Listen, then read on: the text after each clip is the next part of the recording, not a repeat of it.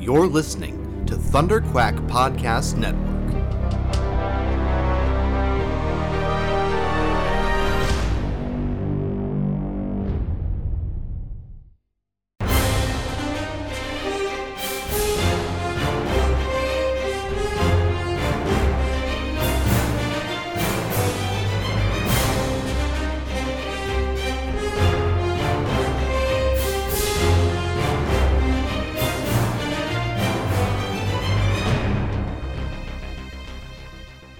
Hello there, and welcome back to Rebel Cells, the Star Wars animation podcast for the Bad Batch episode replacements. I am one of your hosts, Michael Cohen, and with me now, as always, the illustrious Joe Hogan. Whew, that illustrious. It's not getting old for me, man. How you doing this week, Mike? I'm I'm good. I'm good. We're recording a little bit later. I mean, I guess it's not that much later than normal, but I I had to had to get the kids to bed on my own, uh, Mhm, uh, mhm. solo, as they would say. Ooh, And, I uh, get it.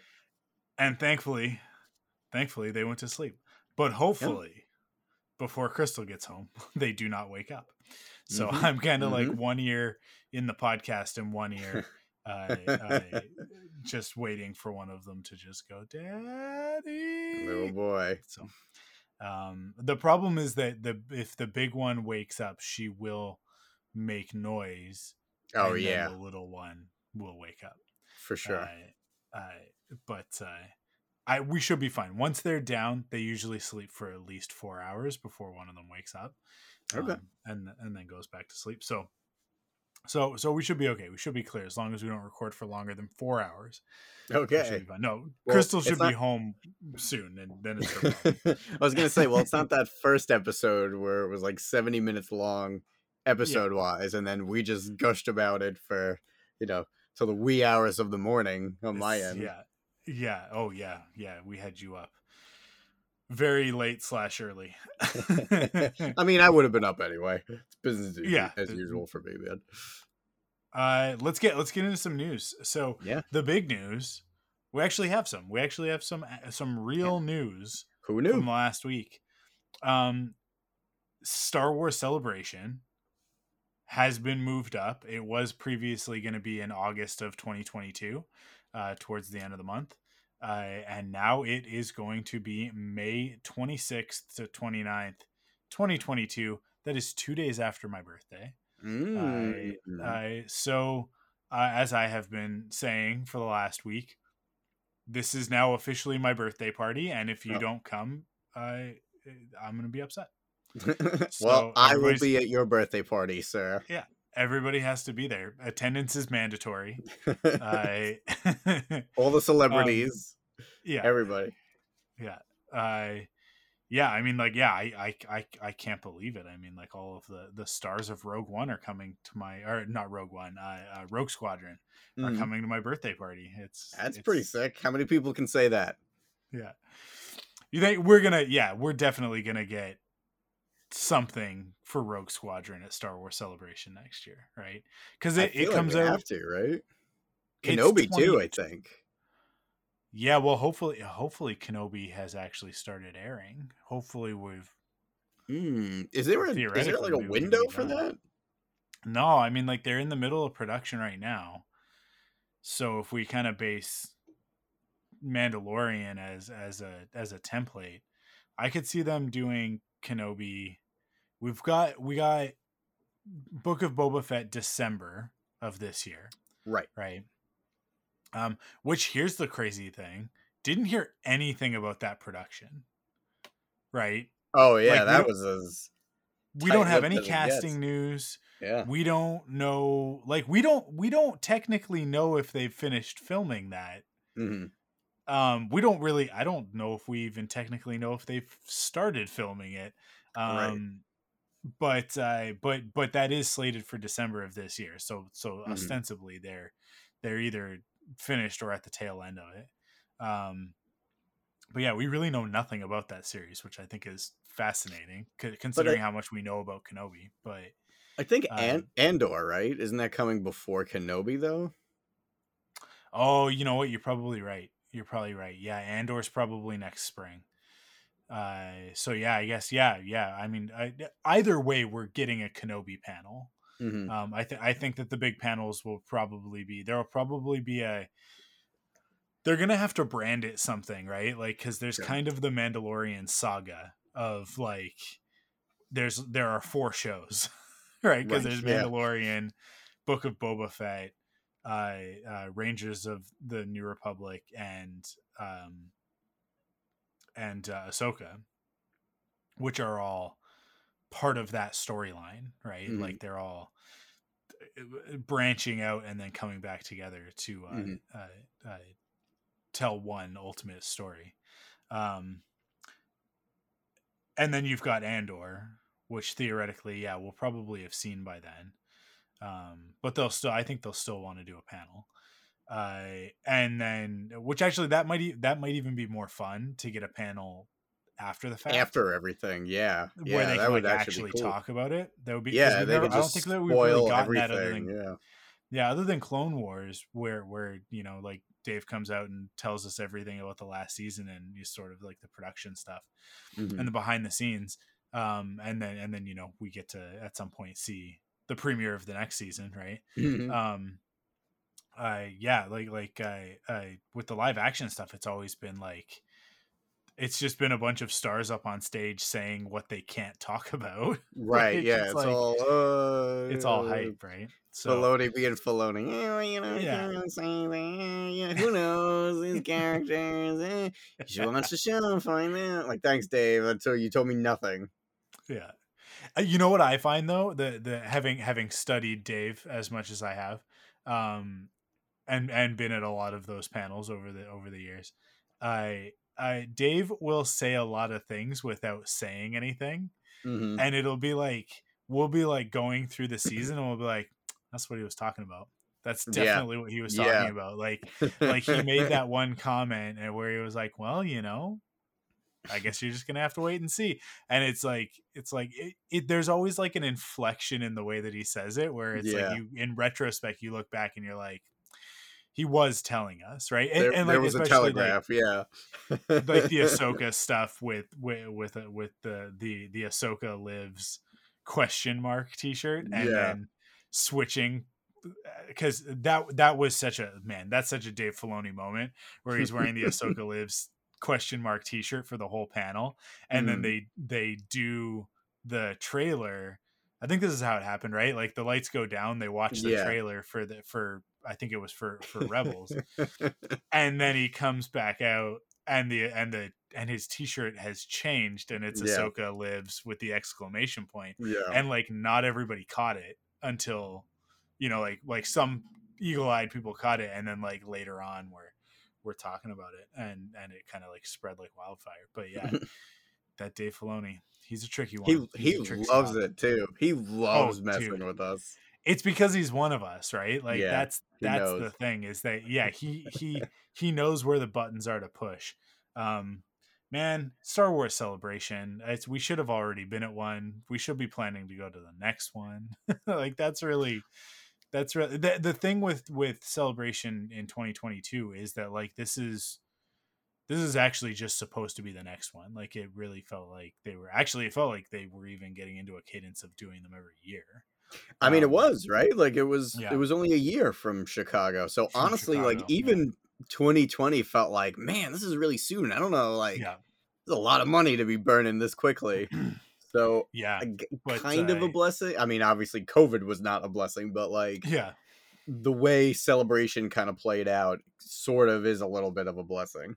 Um, Yeah, I don't know what celebration would have been like anyways mhm. in 2020 because like in 2019 the lead up to Rise of Skywalker was all hype right, uh, Mandalorian so- too. and Mandalorian, right? Yeah, and then and then uh, 2020 it's like yeah, we're all excited about about Mando, but but uh but that Rise of Skywalker is a little Yeah. let's call it divisive to say the least. um yeah i don't know it would I, I think i think it would have been a little odd and and then also with all with everything being so far out all of the all of the movies being so far out i think the tv series would have been much closer stuff got delayed, obviously, right? But Mhm. but uh but yeah anyways i mean yeah it, it, it this next one may 26th to 29th it's going to be very interesting that's right after a long weekend um i'm going to go ahead and assume that a lot of people are going to make the choice to come into anaheim for the long weekend Mm, and stick around through star wars celebration which is exactly why we're probably going to fly in on on because what is it? it starts on the Thursday, right? So we'll probably fly in Yeah. on the Wednesday, um, pick up our passes and uh, hang out at the hotel, and then do Star Wars Celebration, and then do Disneyland for like three or four days afterwards, uh, which will be like smart. which will be like midweek, right? It won't be Yeah, the weekend, yeah. so. I, I hopefully it won't be quite as much of a crowd. It'll still be a crowd because that's the beginning of season, right? Like, it's uh, even even No, I- I even mean, doing the last like- I feel like late May, first week of because like a lot of kids are still in school doing Still in school. finals and Yeah, stuff you're- like that. right. It's really like college kids might be around, but yeah um, um, no, I think yeah. I think you're like still in the pocket there for off season. I hope Um, so. I hope so. yeah. I hope so. I yeah, I want Galaxy's Edge all to myself. Thanks. I mean, it'll Uh, definitely be emptier that week compared to the week before, like you said, like the week of celebration. Like that, that's gonna be packed. So Oh, I think you're definitely gonna gonna be there at a less crowded time. And yeah, honestly, uh, that's probably the smarter way to do it. yeah. So so anybody else who's planning on going uh, and wants to hang out with me at Galaxy's Edge, uh, go to uh, the cantina and uh, build a lightsaber with me. That's when I'm probably going to be there.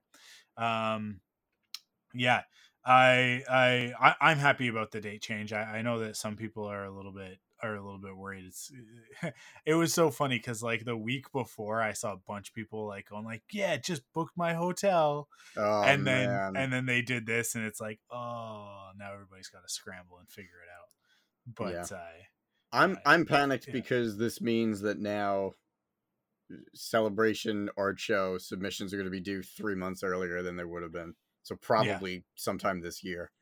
Um, yeah, so maybe get maybe to- like get to work. very early January. Yeah, honestly, like as soon as I heard this, I was like, I need to start thinking. So I've been brainstorming the last couple of days. Yeah. Um, but it's always like that's such like an anxious process for us. So I was just like, all right, let me start thinking now. So yeah. hopefully I can hit the ground yeah it's you know it's it's not that different from the press badges right like that's Yeah, oh, always, yeah, exactly. that's always this this uh anxiety inducing Yeah. uh, uh uh aspect of it and going into the last celebration the one that got that got postponed um i said to crystal i was like i'm not doing it i'm not doing it like i'm gonna apply for press badges but i'm not doing the whole like will we won't we yeah. because because once once badges are sold out if you don't get your press badges you're not going to celebration yeah. right Yeah.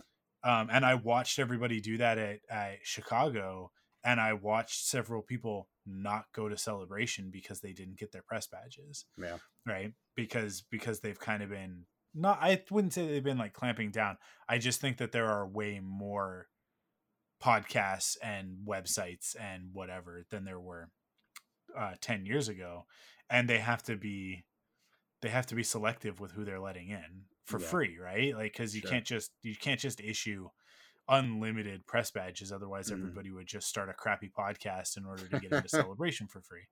Um which i mean i've always said like the like we don't have a huge audience. We don't make money off of the podcast really. Like thunderquack kind of pays for itself through patreon. Um and we kind of kind of net zero every year by the end of the year. I i when i'm not really in it for the money Well, yeah, of Um, course. I i would be if there were money like if I could quit my job and do this every day all day, that's what I would do. But but uh but it's not like without that, it's not like I'm like, well, this is dumb, I'm gonna quit. The thing that that always keeps me going on it are the are the fun perks like getting to see Bad Batch two weeks early or Mhm. getting into Star Wars Celebration, uh, uh and, and getting those press badges, which do get like it's not it's not as glamorous as I think some people from the outside think that it is because it doesn't get you into anything Mhm. uh, uh early or like you got to wait in line just like everybody else. Um, and the big thing now with like the digital queue is like what I saw was that press badges didn't get anything in terms of like getting into Oh. like the big panels and stuff. Really? What about like the merch stuff? Were you allowed to like? I I don't I don't know. Like for- I, I, I, uh, Jonah Marie from uh, Geeky Bubble, she got me the Rebels T-shirt at Celebration Chicago. So she like she got in, she got the stuff like she got in pretty quick Okay. at, at, at Chicago. So like I don't like that was a little I think a little bit different, but but I'm talking about like the big panels, right? Like the big. Gotcha, the- yeah. I think there were two or three big panels Sure. at Chicago. Um, and and from what I saw, the the press badges were not getting in, and that's some of them were right. If you work for IGN you think or you about work it. Like for if you're a well- press badge, like wouldn't you want to? Like wouldn't they want those people? no.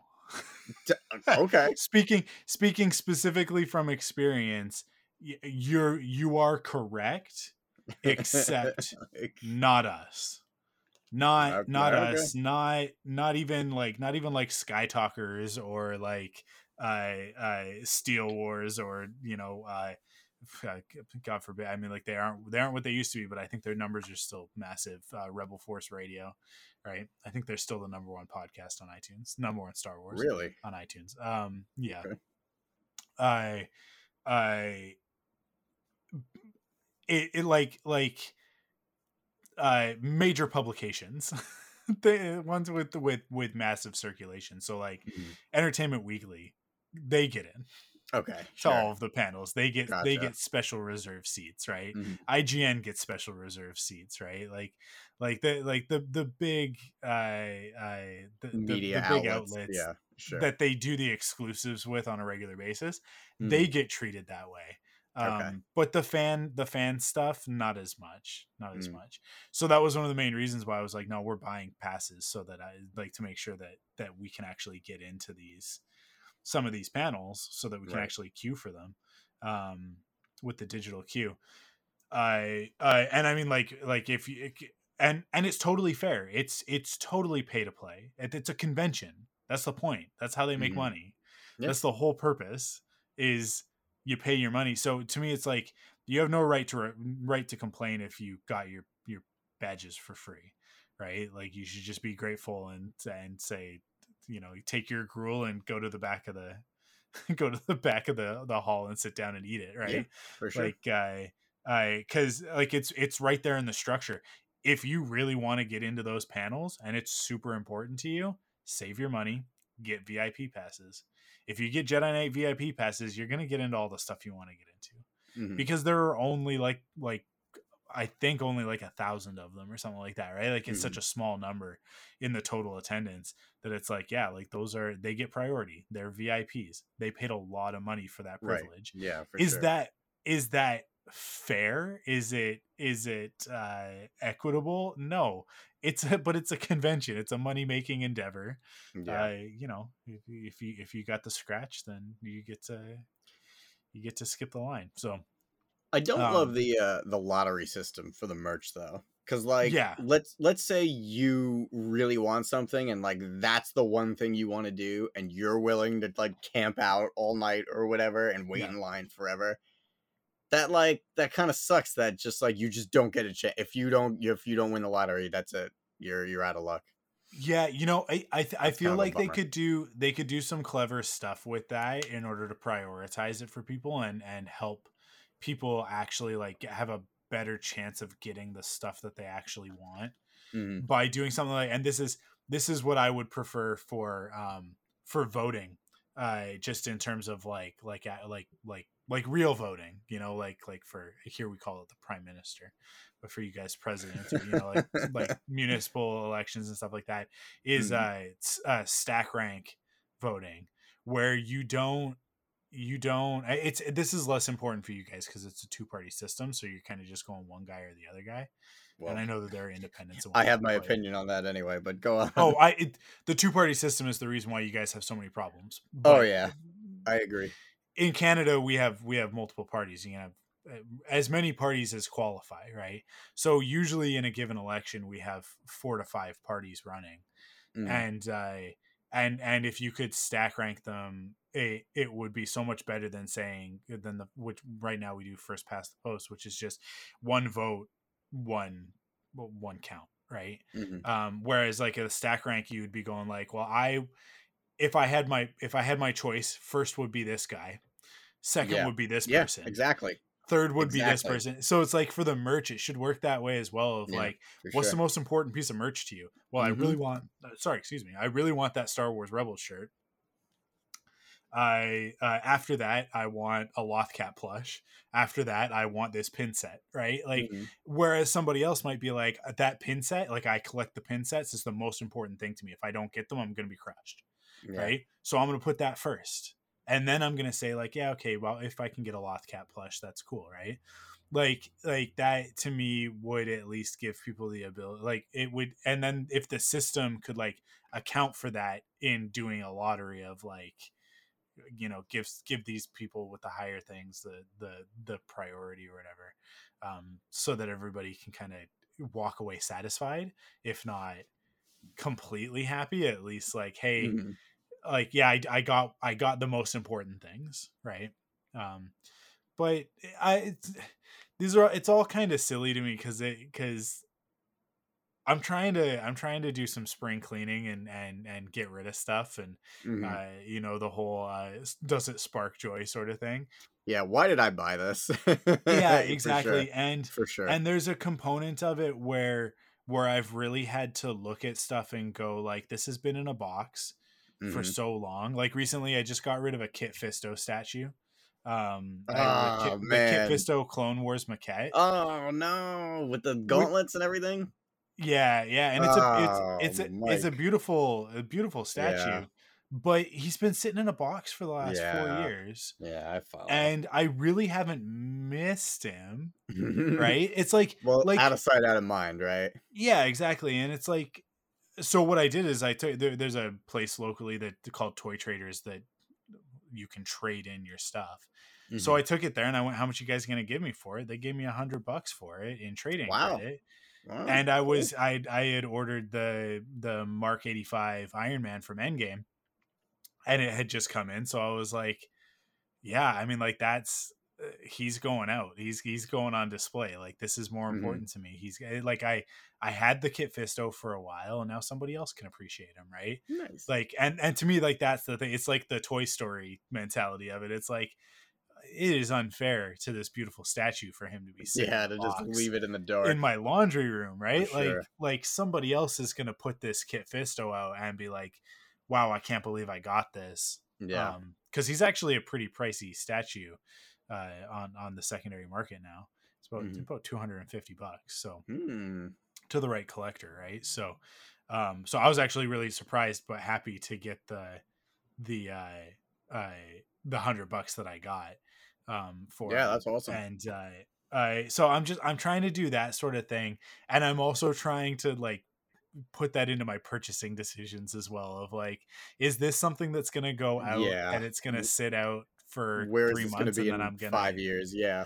yeah yeah like like what what what get like i and and i did make that switch a long time ago of like instead of buying action figures i started buying statues Mm. and then i bought the obi-wan mythos statue and i was like oh, well nothing's gonna top this Ooh, man. like what's the is point what's the point in one. buying another so the only Yeah. the only one that has caught my eye thus far that is like i kind of i kind of really want that to go right next to obi-wan is the darth maul but but the problem with the darth maul is that he's more based on the visions Mm, sure. darth Yeah. maul than he is Yeah. on on like i would love it if they would do like a star wars rebels darth maul in the mythos line Mm-hmm. Okay, um, sure. to put right next to him. But like, hey, if they do, they have they do nothing for Kanan. There, there's a mini there's a mini bust finally coming from from Oh, Gentle cool. I didn't know think. that. I That's think they announced it last year at some point. Oh, sweet. Um, uh, around when Star Wars Celebration would have been, I think, was when they Mhm. they sort of dropped that. Um, Okay. Cool. so whenever that comes out, I, I will get him. But if they did if they if they did anything Kanan, I would get him. Like if they did a Hot Toys Kanan, I would buy him in a second, in a Hmm. heartbeat.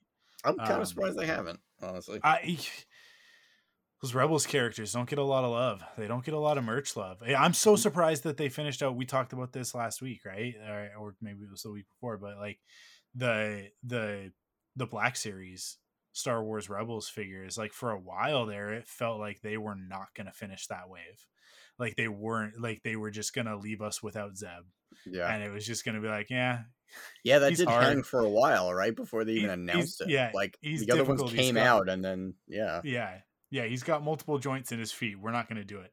Uh, but but uh, they eventually did. So i, I don't know. It, it, rebels is also one of those things that over the years i think now it's especially since disney plus we're in a place where like oh people are starting to come around and going like hey uh how come nobody said this show was great? And it's like well actually those of us who were watching it were Yeah. slamming our fists against the wall why aren't people watching this and it was just you know what it was disney xd that's what it was right Yeah, that's true.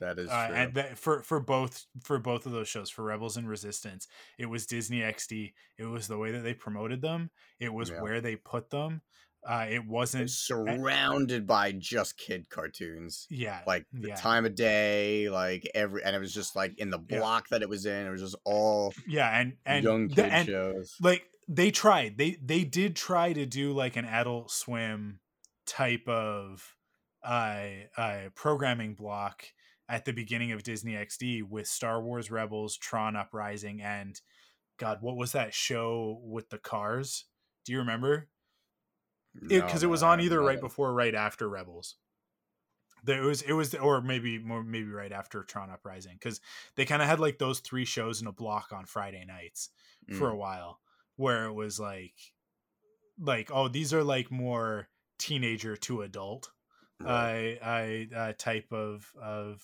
uh, uh, shows was it Um, like a and- racing show kind of thing? Or? no it, it was like it was like a dystopian future type thing and the heroes all had like these souped up cars but it was like really like like cyber techno sort of thing I, you know who would know is Jonah Marie. Uh, I, if, if if I asked her, she'd know in a heartbeat. I guarantee it. Um, but yeah, I mean, like Tron Uprising didn't get the love that it deserved. Oh my god, that show was phenomenal. Uh, uh was such a great cast and was building it like leading into, um, I, I, I mean, like it came out after Tron Legacy, but the story was building up to the story of Tron Legacy. Like it was filling in a lot of the Oh, the- okay, that's cool. the background of like because you know those guys that are like like it's happening right like when when uh when uh, uh sam flynn shows up uh, Dude, I. I don't know the first thing about Tron. I saw the Oh, original really? movie You're not like when I was a, a an infant, probably, and like haven't seen it since. what and about I legacy didn't though see you've seen one. you've never seen tron legacy No, I had. I mean, I didn't care about the first movie, so I didn't bother seeing the sequel. oh my god oh my god come on I I, I will gotta- say this: you gotta I prioritize that I'm definitely open to rewatching the original, and then I would I would watch the new one. But like as of right now, I have zero zero interest uh, they not- are not- they are not interest. I just have no attachment to it. Yeah, yeah, yeah. They are completely different beasts. Uh, Okay. I, uh, between the two of them, like like the original is a product of its time. It's it's very Oh, 80s, of it's course, very yeah, slow. I figured. Um, and I mean, like it was revolutionary because like the visuals were off the wall and the Mhm. story, like the subject matter, like it. We take it for granted now, right? Because we got like we've got so many stories. We got reboot, Superhuman Samurai, Cyber Squad. We've got I I I don't know, like like Superhuman uh, Samurai yeah. Cyber Squad. Man, we got Wreck It a- Ralph, right? Like we've got we have all of Mm. these stories where it's like, and then they went inside the computer and it's a whole world. Cyberspace. Yeah. Um but at the time, like when Tron came out, that sure. was nobody thought that way, right? Blew people's Uh, minds. Yeah. Yeah, yeah. They were like, wait a second, are you you telling me that there's a little world inside my computer? And it's like, no, we're not telling you that. It's a cartoon movie. Like it's a this is a fantasy, guys. But uh, what we're saying is, wouldn't it be neat if? Um, but yeah, uh, the, and then the the new one is like. I don't know. It's like a Daft Punk music video on steroids. like it's just, cool. yeah, it's and the action is so good, and I can't believe you haven't seen it. Oh my god! And then Yeah, and the then new one I haven't seen. I saw. I, I Yeah. remember watching the old one. I was much younger. I just don't really remember anything about it. and then Uprising is right up your alley, dude. It's right up your alley. Like if Mm. you like Star Wars, Clone Wars, and Rebels, then then yeah, the Tron Legacy really, and Tron I don't really Uprising. like Clone Wars or Rebels though. it's not really. I really, like. I don't like fun or cool things. I Uh, can't believe I this podcast I am- has turned into me c- trying to convince you to watch. I'm gonna Tron. look. I'm gonna look into this. Okay, it's called Tron Uprising, right? Yeah, Okay, It's on Disney I'm Plus. going to. Oh, sweet! Even better. So all three of them are on Disney Plus. Yeah, yeah. Tr- Tron, Oh, Tron sweet, Legacy, okay. and Tron Uprising are all on Disney Plus. Uh, Elijah Wood is the is the main character in Tron Uprising. Um, uh, if that does anything for you. Oh, cool. Uh, Okay. yeah, no, fa- fantastic, fantastic. And Bruce Boxleitner, yeah, you have no attachment to Tron, so you don't really care. But he is the voice, of, or not of the voice. He was Tron in the original movie. He Okay. is in Tron Legacy, um, because Tron is based on a real person. Like like Okay. Tron in the computer is is modeled after Alan in in the real world, right? And so he plays both characters. Okay. um, Who is Jeff Bridges? Jeff Bridges is Jeff Bridges is the guy who goes into the computer In the Right. original one. in the original one. Yeah. Okay. Uh, and then and then in the in Tron Legacy, it's all about like like he's been kind of protecting this world and and trying to like discover its secrets and that sort of thing. And Gotcha. then Okay, cool. and then goes missing is the whole thing is he goes missing and then 20 years later his son goes looking for him basically. Mm, okay. Um, All right. By next week, I mean we were not we're not gonna turn it into the Tron podcast. Yeah. By next week, I will at least watch. I'll rewatch Tron. Okay. Okay. I think as an adult you'll appreciate it more for sure. Uh, uh, it's still it is still it's slow. It's it's a tough one to get through. You might Mm. want to break it into two Oh, boy. But uh, Okay, but it okay. but it is still. I mean, like when they do the highlight and stuff like that, it's like this is pretty cool. This is pretty rad. Is it is it long? How how long is that movie? it's it's not that it's necessarily that long. It's just that it kind of drags in the middle. So you know, you kind of kind of break it up and come back. I don't know. There's some really like kitschy uh, uh, camp stuff that that uh, it's either gonna work for you or it's not. Like the MCP, the bad guy, who's Mm, basically just a it's a big spinning red tube with a face. Mm. Um, and it's like either the MCP is gonna work for you or he's not. And for me, it's like I love it because it's such an '80s like yeah. Uh, Alright, MCP cool. and Sark, such good bad guys. Yeah, I don't Uh, know. Tron, Tron and Blade Runner are those two movies that's like, uh, yeah, I remember them, but I don't really have any attachment to it. And I still I haven't seen the new Blade Runner either Oh wow, for the for the same reason. I just because I feel like the original Blade Runner that was a movie that when I first saw it, I was I don't know maybe ten or twelve or whatever, yeah, you were and that was a movie that I was like, I can't sit through this whole thing. You were not this ready. You were not ready. yeah. The, the problem with Blade Runner is that there are also five different cuts of Blade Runner, Oh God, And- okay. and they all vary slightly. And the one that you most likely saw, you're ten. We're we're are we the same Yeah, age or so- you're you're a bit older, right? I just turned thirty five. Oh, I'm older than you then, because I'm Okay. turning 36 in, Okay. in a week. Okay, so we're like the same age. So Mhm. 10, mid 90s, Mhm. more than likely you saw a VHS, probably not even in widescreen, of the worst cut. Perfect. uh, uh, is which is the very one, cool. with the one with the voiceover and all of that stuff. It's awful. Um, the the cut of Blade Runner that you want to watch is the director's cut, the the Mhm. the most recent one. That Um, sounds longer. it's uh i don't know what the differences are in the run times but but Okay. uh, man blade runner is classic blade that Run- I mean, again, it is. another It's, movie it's, that, it's like, another one that I know, like everybody, like worth their salt, whose opinion I value, yeah. has said, "Watch this movie again." It's it so funny chance." because and I plan to. I just never got around to it. like you're pinpointing the two the two pop culture um like progenitors of cyberpunk Mhm. right you're like yeah, like for sure. like, yeah, absolutely. like and they're they're the opposite ends of the spectrum of like Mhm. like Tron is the clean, futuristic uh utopia cyberpunk, which it's punk in more of like the sense of like artistic punk. Uh, Mm. and then and then you've got Blade Runner, which is more of the like dystopian. The world is all smog and everybody is, uh, uh, you know, proletariat type of cyberpunk. Um, and everybody's just trying to survive. I, I man, they're both so foundational. This is this is film school Mike talking when we get into this stuff, and it's like and and then I have to remember that like not everybody cares about film in that way. Mike, we got through one piece of Star Wars news.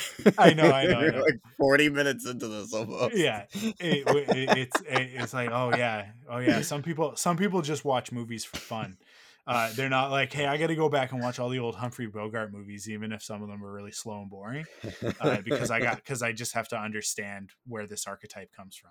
Mhm. Um, yeah, I let's go into the second piece of news then. The second So piece yeah, of, Star Wars Celebration got moved. yeah up. star wars celebration i this this like here's here's the thing this conversation to be continued uh Okay. Okay. Cool. cool. I, we might have to do like a thunderquack or something like that we'll have you Yeah, on sure. over there and, Yeah, I would love that. and- That'd and- be awesome. and, and uh get you educated on on some of this film stuff I'm, I'm now i'm starting to wonder what other gaps there are in your in your film Mm. literacy Well, I will say this: I didn't see any of the Back to the Future movies until I was like in my late twenties.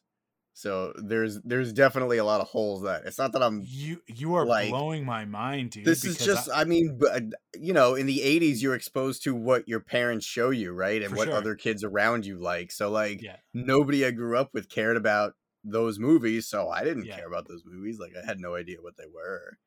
I, This- I didn't have this- access to them. You know what I mean? It's not like now. It's like, oh, I'm just gonna fire up Netflix and watch whatever. Yeah, no, for sure. Um, okay, okay, we are gonna we're gonna have this conversation at some point. Okay, cool, For sure, we're gonna cool. go through like the we'll go through like a list of like a hundred movies that you need Alright, to sweet. watch, and, Awesome. and we'll check off which ones you have and which ones you need to add to your list. Okay, Ghostbusters, cool. what's that?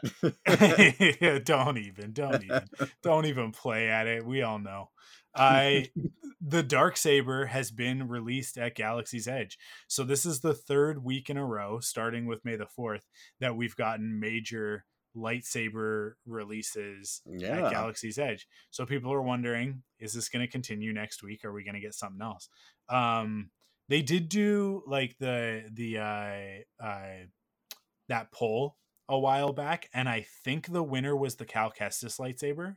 mhm, So yeah, right. and and I don't think we've gotten that yet. I don't think that's been No, I haven't been it yet. released yet. So, um, if if I were a gambling man, which I am assuredly not, uh, my money would be on the Cal Kestis lightsaber this coming Monday. So we'll see if that Mm. pans out. We'll we'll circle back around next week and see.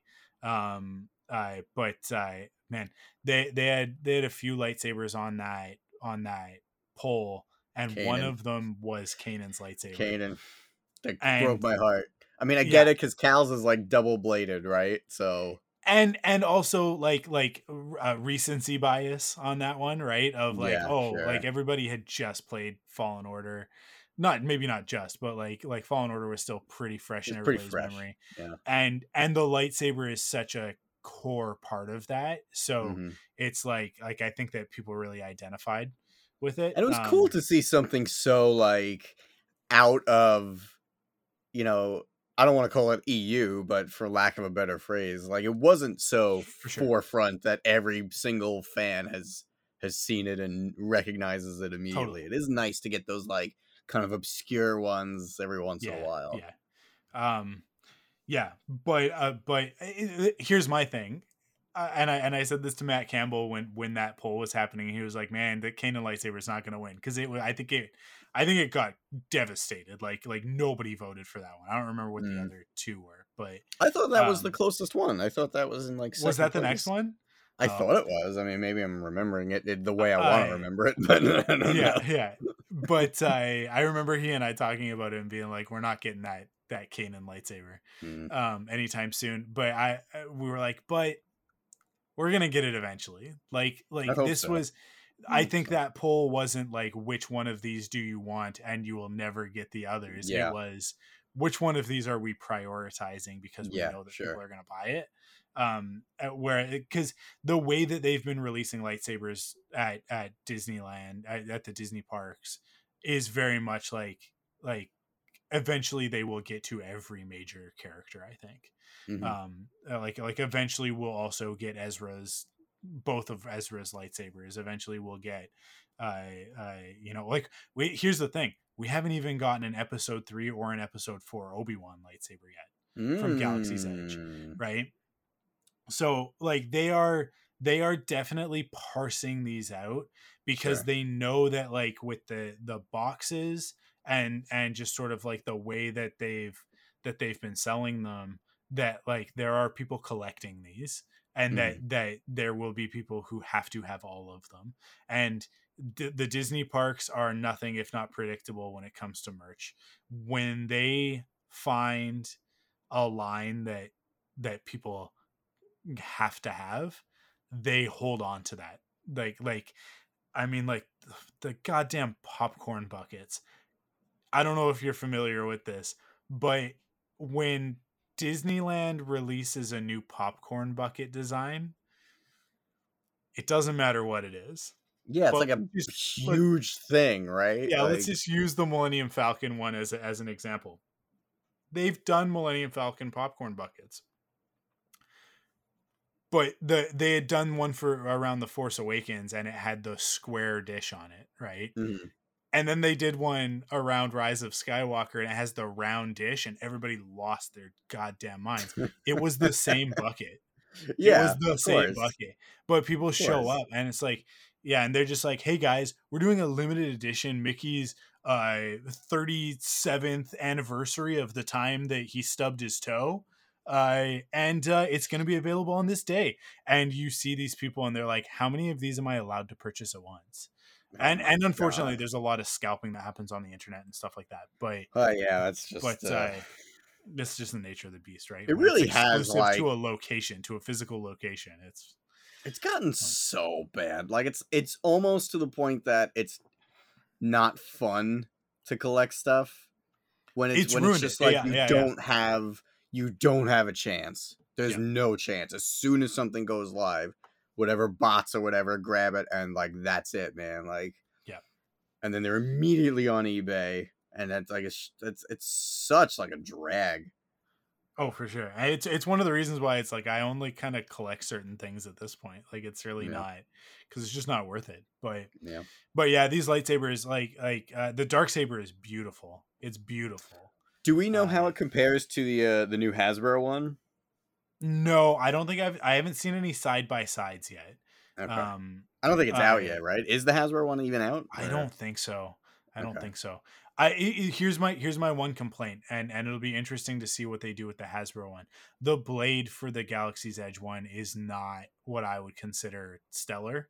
Um, The hilt itself looks fantastic, and to me, it's like because I'm thinking about about sort of getting into into into these lightsabers and and and and starting to collect them, uh, and hoping to grab some a couple the next time uh, probably at celebration most likely is the next time i'll be in disneyland um and uh and and i'm thinking like because like for the most part you buy a blade and that blade works in all of them it works in your build Right. a lightsaber Right. right. like your custom one so you Mhm. don't need to buy multiple blades you can just buy one blade and it works and everything Right. the the dark saber obviously has a different blade and, Yeah, and it was weird to me yeah. that they didn't they didn't it feels like they didn't really put effort into the blade and and i did i talked to matt campbell who's seen it in person he's held it in his hand and i and he said it's not really it's not like the blade's not animated at all which which is kind of off Oh, because really? like like like i mean it is it, like the ignite uh, and and and uh, and like off and on sequences are animated but like the the the Hasbro role play one, right? Like the kids one, based off of the Clone Wars dark saber, it animates like like Wow. when you when you hit it against something it it Mhm. flashes and stutters but it also has like sequenced leds where like it'll kind of almost like Mm. ripple um yeah, and like it's the, got like it does in the show. Yeah, sure. yeah, it's got blue ones in the bottom that only activate when when it's hitting something. So it's like so it's kind of got like these different animation sequences for different things. Um and it does kind of have like a like a, a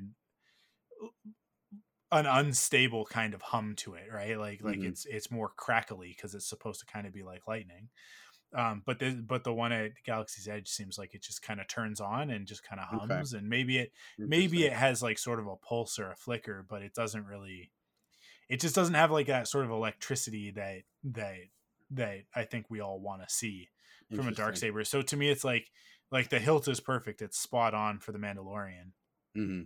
but does it does it actually capture the this thing and is like will this be the ultimate one to own i don't know so it- Well, I it- that mean, is the curious Has- to me it's like we'll wait and see Hasbro one's going to be. I mean, all of the Hasbro ones are what two fifty, right? And the Disney Legacy Yeah. ones are what one twenty ish. yeah and Um, this one's so- 199 because it comes with the blade so Oh, whereas most of them you're yeah. just buying the Yeah, hilt and the yeah. blade is another $60 or whatever Mhm. um but uh which like i mean like i'm i'm i i love it i i, I think that that's perfect the way that they've done it Mhm. to be like, yeah, you just buy the blade and it's interchangeable, right? But um Dude, But I have yeah. to say, like, even even though like the blade isn't that bright, like it's not as bright as my other, because I have a million lightsabers. I've I've been Yeah. buying lightsabers since Master Replicas was doing the FX sabers, so I have Yeah. a lot of lightsabers that I don't need. Um, but like the episode one, episode two, Obi Wan Legacy saber is Yeah. probably my favorite lightsaber that I own from Disney, oh, like Oh, from yeah? Galaxy's Edge. It is awesome. I love it so much. It's just like the balance have- is nice. It's it's gorgeous. I have such a bias against that lightsaber because Really? from episode 1 like it just like I I remember seeing the behind the scenes and this was one of the I think it was one of the clips that they did like in promotion for it which is of of Ewan McGregor and it's like that moment where he gets to pick which one is Mhm. his and the and and whoever whoever the prop master was like comes up and is like and George is there and and Ewan is there and it's like like which one's your lightsaber and he was like I didn't think I didn't think I was going to get to pick one. I thought Obi-Wan already had one. And it's like yeah, he does. He does. and it's the best design. It's never been topped. It's it is like it's it's one of the OG 3 lightsaber designs and and and yeah, like no one's ever done it better than Obi-Wan's episode 4 slash episode 3, which is just the shiny version When we that, get of, of an, his lightsaber. and yeah, when we get an episode three Obi Wan lightsaber like that, where the blade is detachable and whatever, yeah, and the neck isn't as thick as the rest of the handle, yeah.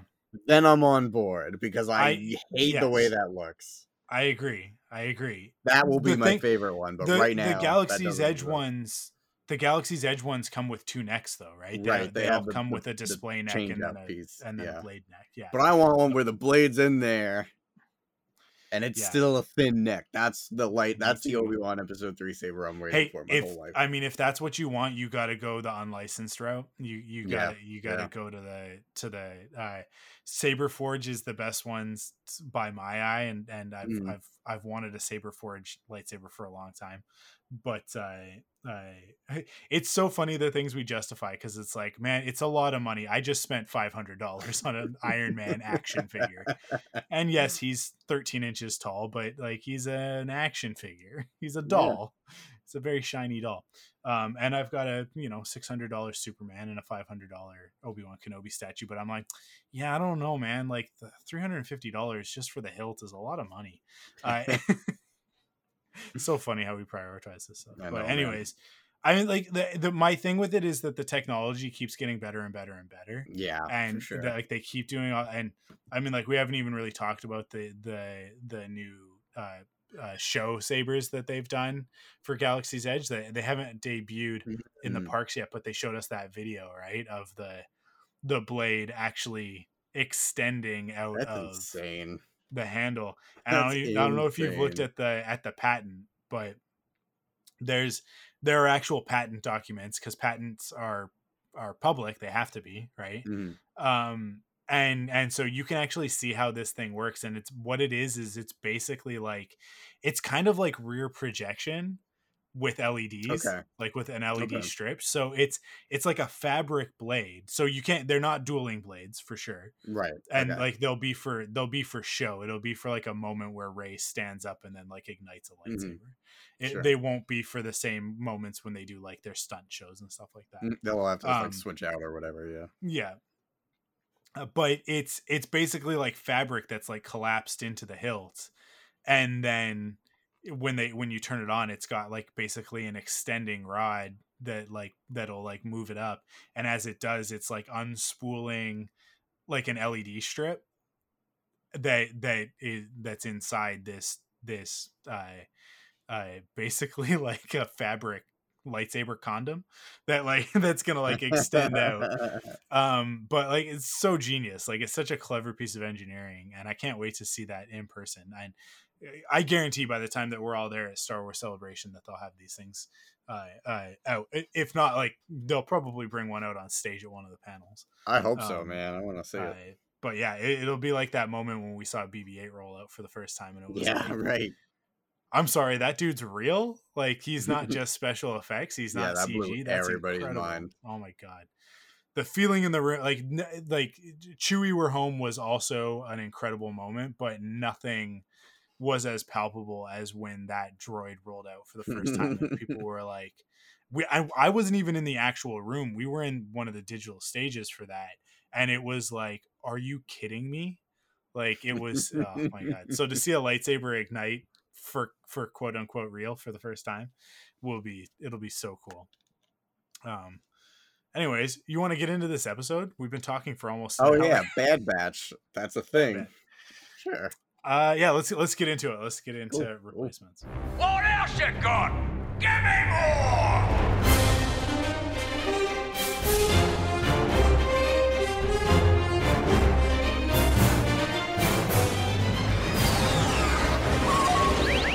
Hyperdrive's online! Crosshair, take the towers.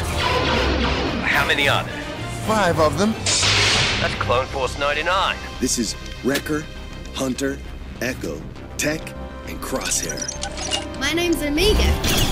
The Clone Wars have ended. You can either adapt and survive, or die with the past. Now, it's time for the Rebel Cells. Good soldiers follow orders. Episode recap. Alrighty, so uh, Bad Batch replacements, third episode of the Bad Batch season one, directed by Brad Rau and Nathaniel Villanueva, and written by Matt Michnovetz. Uh, here we go, the replacements. I uh, Gene Hackman is a football coach, and then there's a strike, and he has to bring Keanu Reeves in as a as a scab to cross the picket line. did I did I watch the wrong thing? Did watch I the- actually really like that movie. I love that movie. It's a That fun is- movie. That's one of my favorite Keanu Reeves movies. Uh, it's one of my favorite Oh, Orlando okay. Bloom or uh, Orlando Jones movies. I was like, wait, Orlando Bloom. I was like, I don't know Orlando him. in Bloom, Orlando. Who was he? Rhys Ifans is in it as well. Like, man, that that movie's got a cast. It's a it's a good movie. Yeah. there's some good, Uh, Go watch the replacements. No, this is not the replacements, which a lot of people have been saying in their recap podcasts, and I don't want to. I'm not not throwing rocks or anything. I'm just saying the title is replacements. Get your life together, guys. well what are you doing what are you doing that's Yeah. that's that's where i'm at right is like like you're taking all the time you got a podcast right you got people listening to you you're an authority on the subject get the Mhm. title of the episode right uh, replacements uh I'll, I'll i'll i'll i'll jump in with this first paragraph uh, the bad batch and omega travel through hyperspace in the marauder uh, rations are low and the ship continues to malfunction after the battle at Saleucami. Suddenly, the power capacitor blows and the shuttle is ripped from hyperspace. It plummets toward the Ordo moon below. Uh, what a moment, hey! I Yeah. fantastic seeing that thing sort of just like like uh, slam the brakes out of hyperspace, and uh, uh, good tension right here at the beginning. It sort of starts with like the fun of like, oh, here's your here's your your lunch sort of thing, and then I I uh, Wrecker being like, I'll eat it if you don't want it, and I I Hunter kind of having to have that moment. It's it goes into that what we've talked about with Wrecker. It's like he's he's the big kid, right? Um, and then we're immediately into like, oh, oh, danger! I, I, we're, we, we got a problem here, and they strap in, and uh, I'm gonna clock it right here for everybody. Wrecker hits his head, hits his Mhm. head in the wrong spot. It's not Mhm. good. It's not good. We've been here before. We know what happens when clones get their head hit in Yeah. that specific place. Um, yeah, there's no way that that's not a setup. Anybody who's like, well, Yeah. maybe it's a red herring. No, it's not. It's a setup. No. Um, Dave doesn't do anything like without purpose. yeah, well, I mean, he's not every really story beat has a reason. he's not really overseeing this show at this point, right? True, it's uh, uh it's Jennifer Corbett, but but also like here this is the thing with animation over live action. And it's just and it's something that I think a lot of people who don't this is the Rebel Cells the Star Wars animation podcast. So we, we're going to be very focused on that component of it. Cuz a lot of people who just watch whatever and don't really think about animation as as anything different which is fine to watch animation and just think of it as storytelling but it but if you have any experience with animation or you've ever tried to animate anything nothing happens on screen that is not relevant and important because there's no time for anything else Sure isn't. Right? sure is not. like the the choices are so intentional they are s- filled with such purpose that a moment like this that gets called back to two more times in this episode you don't write that and then you don't animate that unless it's going to have a payoff at some point which i've said Mhm. before on this podcast and and it always it always works out that way so um so yeah like definitely clock that they didn't just do it as I've heard some other people say, like just to just so that that Wrecker would have to stay behind on the ship, so that he could do the thing with with uh, uh, um, Omega's room, right? Like like that's it's a, that's an important story beat as well, and it's really great. But that's not why they did it. They're they are setting up something, and I I think this is where Rex is going to come in, where it's going to go from we're trying to survive to we have to find Rex because Rex knows how to deal with this. Mm. Um, I have a question, by the way. yeah. Real quick, since you, we touched on the whole Omega's room thing. Why is she sleeping on the floor and not just in Crosshair's bunk? no, you can't sleep in his bunk. Sleep on the floor. that's a good question. All That's a good- That's a good question. Seems a little pointless. I don't Yeah, know. It just, I mean, it hit me did- and, it, and it bothered me. We did get the moment of of like, oh, that's that's Crosshair Yeah. stuff. So Right, now so- Omega. Oh, that would have been Crosshair's food. Sorry, kid, you can't eat here. Even though she got her ration, but like, yeah, I don't know, think- man. I think they're still kind of mourning Crosshair, and I I do guess. also think like that there's a component of like he's not he's just he's just not here right now, right? Mm. Like, and I I think I think I think Hunter wants them to move on, but I think that Mm. the others are sort of still a little bit Yeah. attached. Um, so it's uh, yeah, there's going to be more conflict relating to that, but uh, I think it was also just a setup for Oh, I'm sure that's the her getting her practical, real space, world right? reason for it. But like Yeah, in yeah. universe, it's just funny to think that like, no, you're gonna sleep on the, you're gonna sleep on that Gonk droid yeah, right there. Like, yeah, oh, just sleep on Gonky. Uh, you, you want to continue? Go ahead. Yeah, sure. They crash land. Everyone is okay, but they'll need to replace the capacitor. They talk briefly about Crosshair and how his betrayal may have been influenced by his inhibitor chip. But Hunter cuts the discussion short. They need to fix the ship. That's not what it's about, though. he doesn't cut it No. short because of this ship. He No. cuts it short because he's like, I don't want to talk about this. Yeah, he's uncomfortable. Um, yeah, I think I think that like when we kind of run through the the Bad Batch, right? We we- like Tech obviously is uh he doesn't he doesn't have any sort of like ill will towards Crosshair because he's like, well, this is this is most likely the result of the inhibitor chip, and he's Mm-hmm. not in control of himself. Wrecker is oblivious, so he's kind of just like, well, I don't know why he betrayed us, Mm-hmm. right? Like, but there's got to be an ex- explanation. Echo, I think, is a little bit like, hey, I'm still new.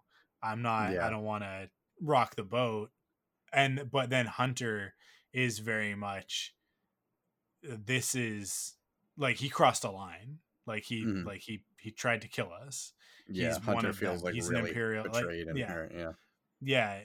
Um and I and I think what that indicates is is what their relationships were to one another and and we didn't get a lot of this, but we did get enough that I think Hunter and Crosshair were probably the closest Mm. uh, of of like I I think it's very it's it is very much Ninja Turtles rules, right? I think you've yeah. got Omega, uh, sorry, uh, you've got Tech and Wrecker are your Michelangelo and Donatello in this respect of like, like they kind of go off and have their stories, and then I think Crosshair and and Hunter were very much the the Leonardo Raphael of like, like like there's conflict there, but but also like deep love and admiration, right? which is one of the reasons why when one of them does something that pisses the other one off it's like it's even worse because of how Yeah. much they care about each other Yeah. i i so yeah and and and like i said like like you've got you've got echo who's just like i'm not i don't fit into this i actually kind of duplicate some of the abilities of one of the other guys i don't yeah, I think He's we're- a little tech sometimes.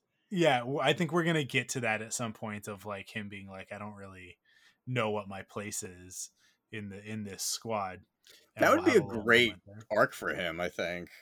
Oh, it's definitely there. I, I I guarantee it. I would I would stake my reputation on it that that we're gonna get that, especially because we've seen from the the Hot Toys pictures Mm, that yeah. he's got the The multiple arms. Yeah. and I think that what we're gonna see is him like trying to figure out where he fits in the team, um, because we already kind of know from the trailer seeing Omega with the sniper with the with the um, bow that Mhm. she's going to fill the sniper Right. uh, uh, quota on the team, and she'll be like ranged backup sort of thing. Mhm. Um, but uh, but yeah, it's, uh, Echo Echo kind of has to figure it out, and and it's because he's kind of occupying the same space as Tech. I actually think like last week, that's one of the reasons why he was working on the clamp. Like they gave us those moments of him working on the clamp, but not being able to to deal with it because they wanted it to be like yeah, he's half droid, but Echo was not this guy. Echo is not tech, right? Just because he's half droid doesn't mean that he's a computer guy. It just means he can talk directly to the computer. That's it, Right. right? But like, it doesn't mean that he can like hotwire the thing or or reprogram or whatever like tech can with the droids, right? Like it's, and I think that they were kind of implying that a little bit. So Mhm. we'll see. We'll see as the series goes on. Cool. I I hope so. I mean, I would really love that. So I hope you're right. Uh, let, let's jump into this next one. On Kamino, Crosshair continues to undergo procedures manipulating his inhibitor chip. Tarkin watches from an observation room and is soon joined by Rampart, the Imperial Admiral who implemented the chain code order. He is now heading Project Warmantle, a squad of elite recruits to be commanded by Crosshair. He introduces the team to Tarkin, envisioning them as the first of many. A partnership such as this could have promise, Tarkin says, of recruits trained by clone commanders. So we're, we're like, hey, this is what we wanted, right? We wanted to know like how did the clones get phased out? And and here it is, like like Mhm. exceptional clones, uh the the ones with with records, uh, you know, commanders, uh, uh captains, uh, uh Cody's maybe. Uh, uh, just just giving us reasons to bring back uh, so, familiar man. Faces as if they're not all it. familiar faces. I want it so bad. I want to see Cody Yeah. again in the series. I yeah, no, I I love this setup for it. This uh, Project War Mantle. I love that we like. Hey, this is a a a, a callback or a call forward actually to uh to Rogue One. Uh, Project Yeah, War Mantle is one of the ones sure. that that Jyn Erso rattles off uh, when they're when they're going through the archive. Um, yeah I, I i i love this i i love that this is the way that it's going to go is that we are going to see some clones for a while and this actually meshes really well with what rex said in rebels of like yeah well so yeah like some of the clones they they stuck with the empire they worked with the empire and others mm-hmm. You know I, I i went their went their own ways and forged their own so and that's exactly what we're seeing um but I, yeah, I think that this is great. Uh, I will note that none of these stormtroopers, uh, none of them have names in Yeah, the right. credits. Yeah. They are they are actually in a very ironic twist that I have to imagine is intentional. They are only distinguished by numbers. yeah. Uh, uh, and it's just in the credits. Two of the, the the two that talk in this episode get credits, like the actors get credits, and next it's it's like AP five five six five two or something, right? Like they have like they have trooper numbers. Mhm. Um, and I I yeah I I thought that that was fantastic. Of like the Bad Batch all have names. Crosshair has a name. Now Crosshair is the commander of these stormtroopers. We're not calling them stormtroopers yet, but just for I think just for ease of conversation, we can start calling them stormtroopers.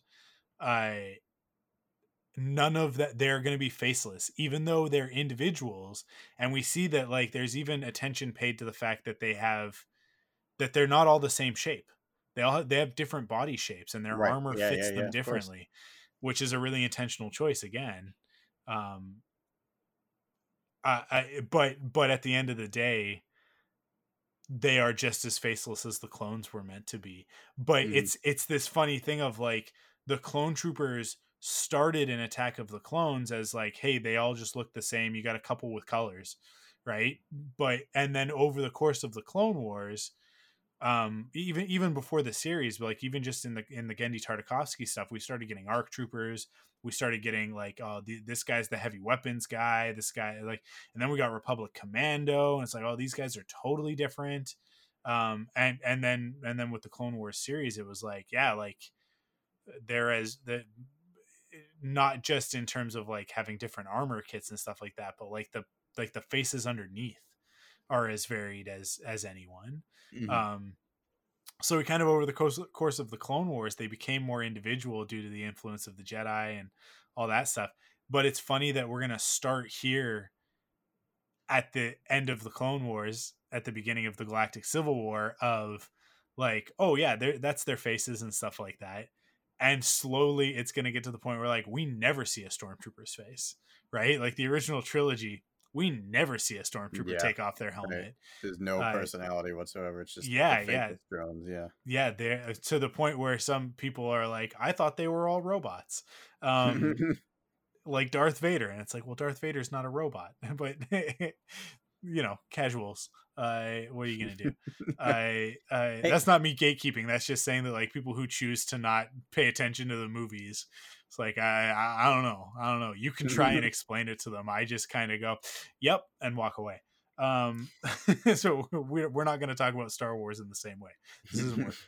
I i but yeah i i like that we're sort of on the reverse trajectory with stormtroopers of like these guys are this elite crew but slowly over the course of the time over, over the course of time we're just going to get to everybody's just a white stormtrooper i mean like every time they put out a movie in the in the rebellion era it it's uh it, it proves that wrong and they're like yeah but there are also patrol Yeah, troopers on Right. Cor- yeah. on Corellia and- thousand others. yeah there's so many variations of these suits now but Well, speaking of, actually, um, I don't know if I forgot what what was it, Warhammer, Project Warhammer, or whatever from war mantle War Mantle. Okay, from Rogue One.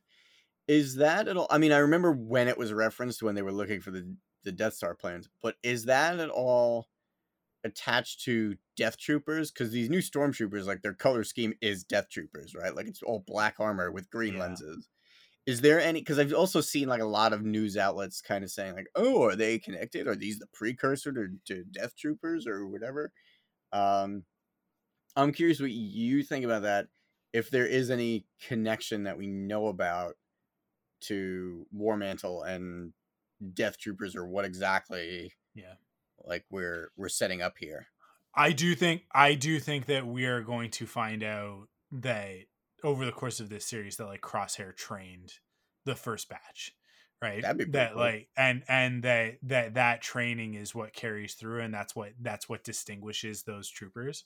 Mhm. Um, because if you do if you do pay attention to it, it and this is happenstance like this is this is serendipity right uh, like they didn't plan this at all but if you just kind of watch even like when we see them in the mandalorian when we see them in rogue one when we saw them in star wars rebels it's like they're all crack shots right yeah, they're all good. Yeah. that's in there because like how do you distinguish a death trooper from a, a regular stormtrooper well regular Right. stormtroopers can't hit the broadside of a barn which we get the joke in the mandalorian of like they can't shoot that can right like Mhm.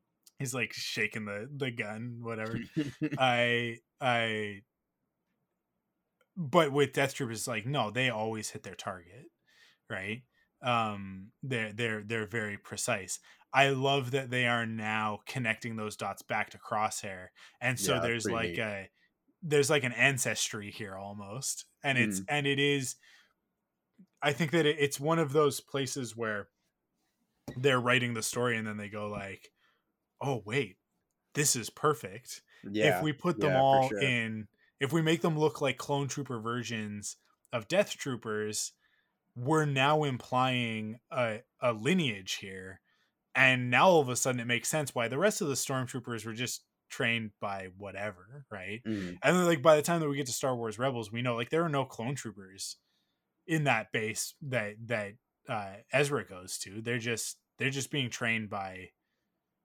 like officers right and it's Right. and it's those two Yeah. dumb dumb officers that end up getting killed right that that that darth vader murders just like mercs right or or does the inquisitor do it i can't remember but I think the Inquisitor does. They get they get killed. They get they get their heads cut off by a lightsaber.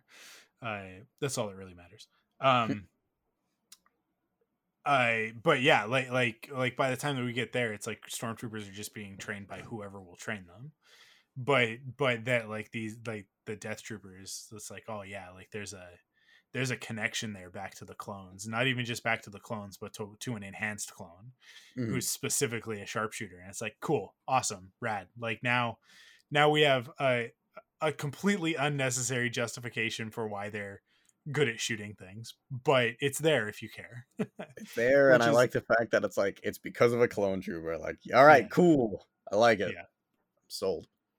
It's like it's like the i was thinking about this earlier today just sort of in prep for for talking about this episode uh and and just thinking back to like when when attack of the clones came out and and i love the way that george always addresses this stuff where they'll be like i i love all the behind the scenes things whenever it's like oh they're all sitting around and then and then somebody asks a very relevant question of like but the stormtroopers can't couldn't really do anything and then like but these clone troopers are there maybe it's like episode three or something like that it's like they're really good at their jobs and and then you get george he just goes yeah well you know uh well these guys were trained and they're elite and they're all django fett and so they're really good at stuff but then uh, by the time that you get to the rebellion they've all been phased out and that's just regular people and it's like like Mhm. it- like george just always has all of this stuff just in his head Yeah. but but but also doesn't at all because you kind of always get the feeling of like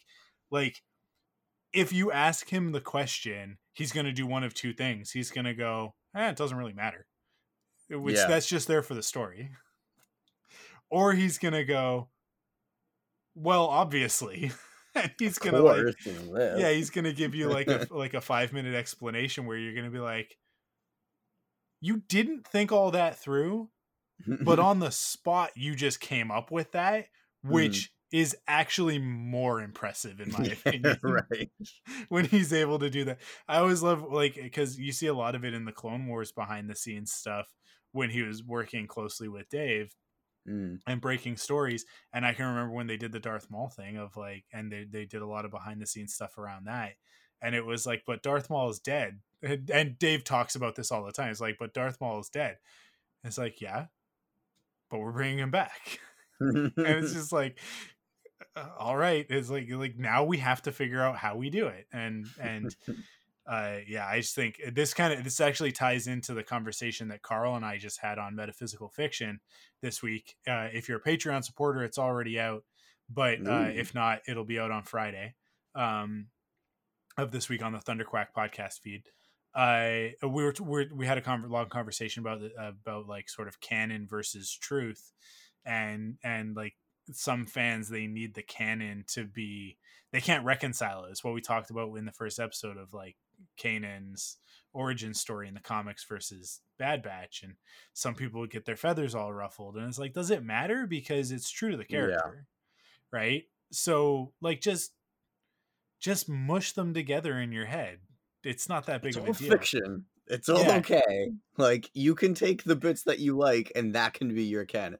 That's Yeah. I, that was my attitude when they got rid of the EU. Like you're Yeah. still al- there's not gonna come to your house and take away all the stuff that you like. Like you're still allowed to read and watch and play all of that old stuff. Like it's all gonna be okay. None of it's real. Exactly. You can the experience you had when you when you first watched or read or what played or whatever like all that stuff's still valid it's Yeah. all fine nothing's wrong and my favorite Star Wars EU is is and always has been uh, since I read them the Brian Daley Han Solo stuff, right? And and that's uh, I, anybody asks, very easy answer. It's like those three books. I love them, and I I they have been non-canon since like soon after they were published. Mm. I I certainly since the 90s it's like like when it's it, people act like the Disney I I let's call it a retcon I was the first time that it ever happened but it's not the first time that it happened in the 90s when the the Thrawn trilogy came out and Dark Empire happened I, I a little while after in the comics with Dark Horse, like when those when when they started publishing Star Wars books and then soon after Star Wars comics, that it wiped out the existing, if you want to call it a canon, which there was one that was already contradicted by the movies that came after, but there were Marvel comics all throughout yeah the history like sure. when the three movies were coming out right and not not to mention the ewok movies not to mention the the droids cartoon as well as the ewoks cartoon series and like the com- the the comics and books and stuff that came out from the from like that heir to the empire forward they did not pay attention to that older stuff Mhm. right like they didn't like eh, you might get easter eggs referring back to droids but it's not like droids was considered canon it's not the first time that this happened so Right. Like there's such like a because because so many of us grew up in the in the dark times with that stuff and that was our canon for a long time that was new star wars content people have this this uh attachment to it right Mhm. and it's like it, it- but it like you said like nobody's coming and taking that stuff from you as a matter of Yeah. fact marvel has done a really good job of reissuing almost all of the dark horse stuff almost all of the original marvel stuff through the epic collection series into into these awesome like like all in one format that you can put on your shelf that look fantastic.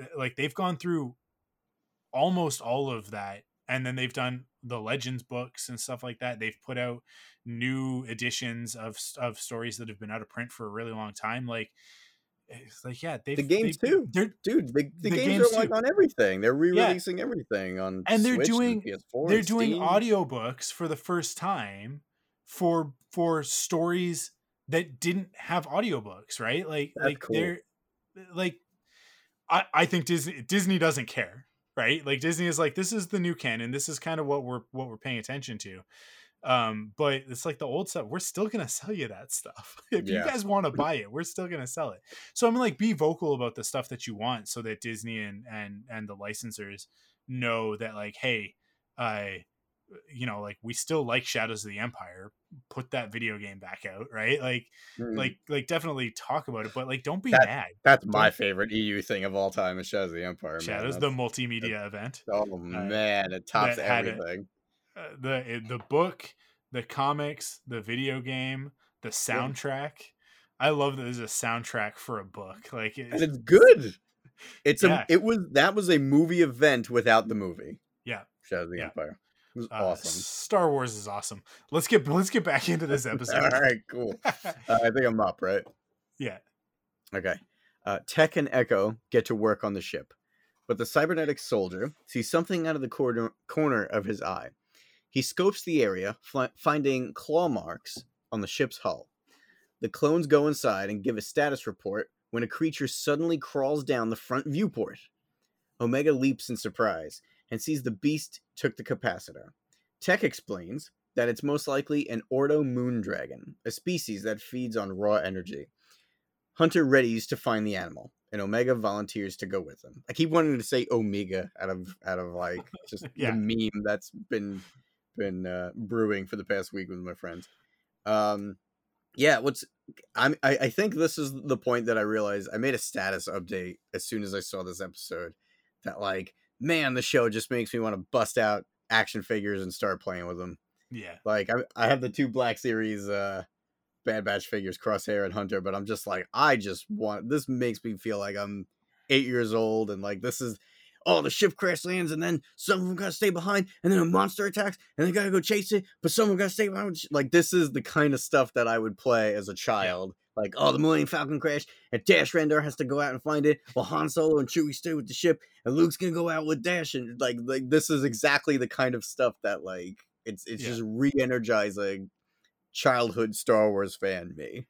it it is as I've been saying with, with the last two episodes. Uh, it is perfectly melding Star Wars Rebels and the Clone Wars because the Clone Wars Mm. is all about like the adventure and the excitement and all that stuff, and then Rebels was very much like, hey, here's this story about a found family, right? And and and sort of like how how they develop and and how these characters learn and grow from each other. Uh, and and Bad Batch against all odds. I like I just like I I tweeted I I I, I this the show just continues to exceed expectations for me. Like it just mm. every episode I'm going like how how did they do this? How did they get me to care about these characters because like if I'm being honest, I I wasn't just I was I wouldn't say I was bored by the by the Bad Batch arc in the Clone Wars, but like compared to the other two arcs that we got, I was like, yeah, whatever. I could take it or leave it. I'm never I don't ever need to watch it again. But with it with regards to the Bad Batch themselves, I was like, I kind of don't like these guys. Like like eh, they're they're not very likable characters and yet they've managed to completely turn me around on them even with crosshair who is a villain but we get this episode with him where we're going like are, like how like we're conflicted as an audience going like he's succeeding in his tasks yeah. he is one of the bad Mm. batch. He belongs with the rest of his family. We don't want him to die. We don't want him to succeed. Yeah. Like this is Tarkin's fault. We hate Tarkin. We definitely don't like uh uh uh War Mantle guy. Uh what what was his name again? Um oh, new dude. Yeah. here, yeah. Uh Rampart. Rampart. right? Yeah, okay. Like, like, oh yeah, I don't like this guy. This guy's an opportunistic, you know, corporate, uh, uh sort of, you know, ca- career military guy. He's just gonna take advantage of stuff for his own gain, right? Mhm. Um, I don't know how I feel about the Kaminoans at this point. like, like I'm I, all know, I gotta tell you, the, the mystery of them yeah, had I was I didn't care about the Kaminoans before the No. show, and now I'm just like, ooh, what are these guys up to? There's something sneaky going. Like? I don't now I'm just like because of the mystery yeah. behind it, I'm invested in that too. This this is what good Star Wars is all about. Oh good yeah. Star Wars enriches and enhances other Star Wars stories. So now when I go back and watch Attack of the Clones and Obi-Wan is sitting in that chair talking to, to the prime minister, I'm going to be like the, like what's the subtext here? What's the subtext here like like in terms of like because we kind of got it of like oh you know like it's just like a like a, a business deal sort of thing but now it's like oh this isn't just about like what dexter says about the kaminoans about like oh it depends on how you know big your pocketbook is right? Like i i it's like like this is how they survive. They live on a planet with nothing else right? Mm. so like like like you have to imagine that like they're getting a lot of their stuff brought in because they live on this very dangerous, very difficult uh, uh, ecosystem of a planet, and and uh, without money, without without capital, the, their way of life it doesn't exist, right? So, like they're they are fighting in the way that they know how to fight and that's by manipulating an economic system and it's just this is total prequel stuff and like most people are like snore but i'm just like this is very interesting like it, to to try and figure out the motivations of a of a of a culture of people whether they're q-tip fish heads or not right doesn't matter like that's just rapping but like looking at it and going like like what is what motivates Kaminoan culture, right? Like they they've they they've managed to survive on this planet that's nothing but water, even though it seems like they don't really live in the water. Although the aiwha does kind of, and the guy's riding it, so I guess like maybe they do. I don't know. I want more. I I like like I want answers to these questions now. Whereas before, just like you, I'm like, yeah, whatever. Yeah, they're there. Neat. They were just yeah. you know kind of almost background dressing, really. Yeah, it's it's nifty, but now I'm like now I'm like, what what are they trying to do? Yeah. Like what like like tell me more about the Kaminoans and like what is their motivation for for keeping this going other than just like like monetary gain because is this like like if if if this deal dries up like who else is going to order this many clones? Like this is what we do and and we've sunk all of our it's like um it's like the beginning of spider-man homecoming right? When when damage control shows up and and uh, michael keaton's like like hey man like i i bought i bought trucks for this right? They're like i'm i'm leveraged. Like like if this goes away i got nothing. And what does it do? It pushes him towards a life of crime. Uh and he becomes the vulture right? And it's like the kaminoans are like they're fully leveraged into this war machine and without it their entire economy, like eh, or at least I, I, I Tipoca City is is going to is gonna collapse. Like their oh, economy oh, yeah. is gonna collapse For because because sure. they like they're they've got this massive facility and it's built to crank out clones at a steady pace and like if nobody wants any clones anymore it's not it's not like we can just all of a sudden turn them into a tasty freeze right like but, but like, like, they they existed before this because dex knew about them so yes. like there was some kind of successful operation going i mean it's possible like you said like kind of like going back to the you know the vulture reference like they probably expanded to do this, I'm sure, and built yeah, this facility because they said when Sifo you know, Dyas shows up and goes like, "I need 10 million clones." Yeah, yeah. They're like, so I'm sure there was an expansion. Yeah, but like, yeah, they're like 10 million clones. That's uh, that's uh, that's a little bit bigger than our usual order of a thousand. Uh, mm-hmm. we're gonna have to build some stuff. It's like money is no object. Okay, cool. Um, yeah, it's a is a bad deal, and the Kaminoans really should have diversified their their portfolio. I guess. Um, but hey, rookie know. mistake. Yeah. Kaminoans, come on. Uh, but yeah, like I want to see more of that. I I I want to get yeah. into that stuff. I want to yeah, know what's going to happen to the Kaminoans when when this all goes belly up because we know it does, right? Mm-hmm. That's kind of it's it's one of those things where it's like it, kind of like the Vader, like like Anakin's fall. Um, it's not about the twist at that point. It's about like how do we get from here to there? How do mm-hmm. we get from this yippy kid on Tatooine pod racing to, you know, choking dudes out and from across the galaxy. Uh, Especially too, like because there is that kind of like weird connective tissue with the Mandalorian, where okay, something's going on with the Empire, and you know the the Doctor cloner guy. He's got the yeah, Kamino yeah. thing on his shoulder, but yep. we haven't seen any Kaminoans working with the Empire during the Mandalorian, but he's a cloner and he's got the Kaminoan symbol on his on his shoulder. So, Yep.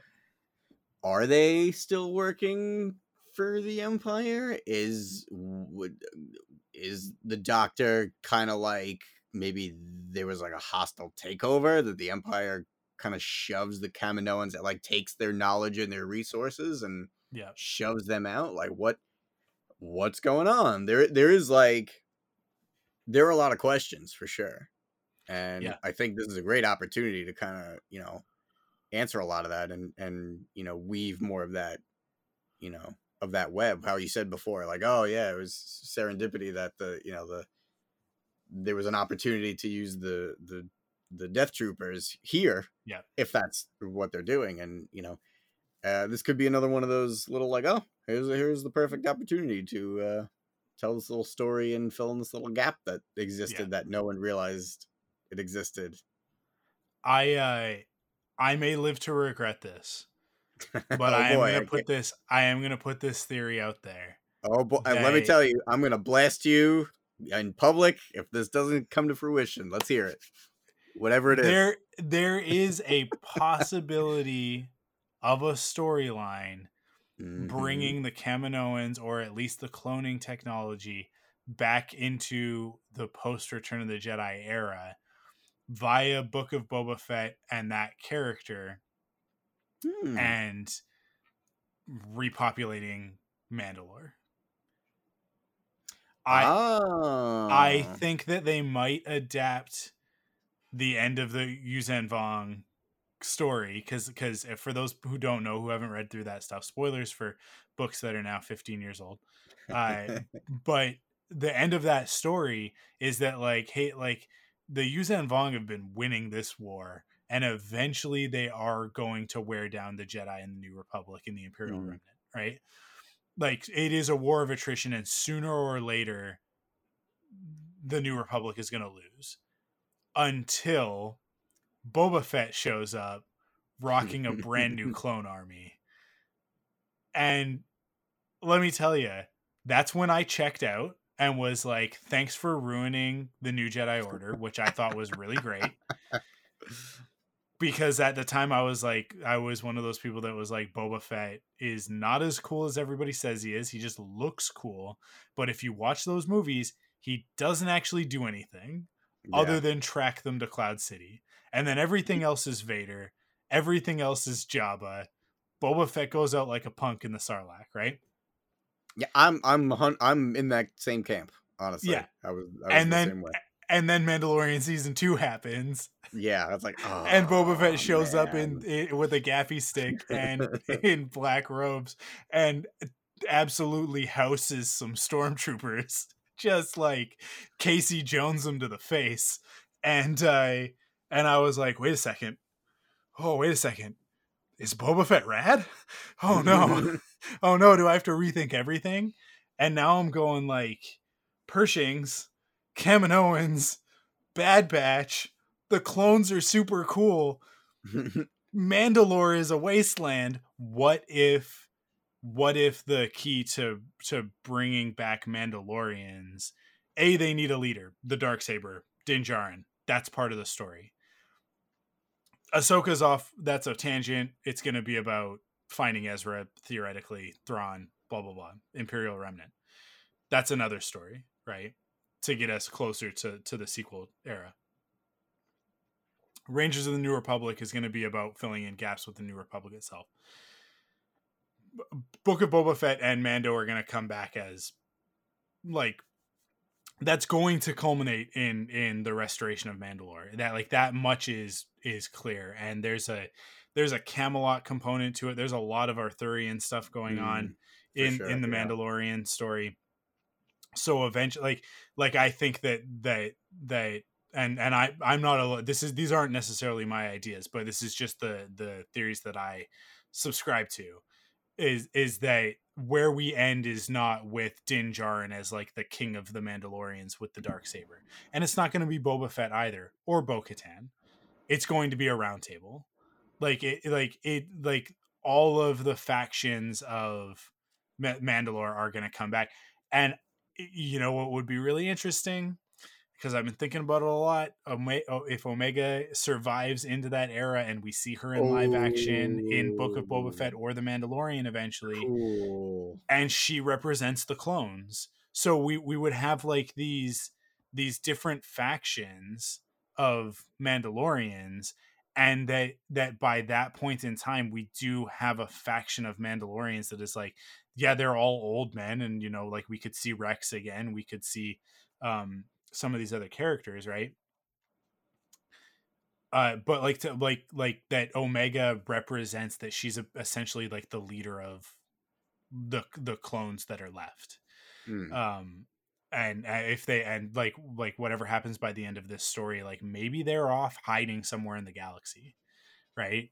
Uh, uh maybe once once omega frees them from from the empire they disappear like they go to the outer rim and and hide right and they have like a whole society out there and they've they have descendants and so they're like descendants of clone troopers that like like I I I it's similar to the idea of foundlings and stuff like that. So so this could all end up connecting together.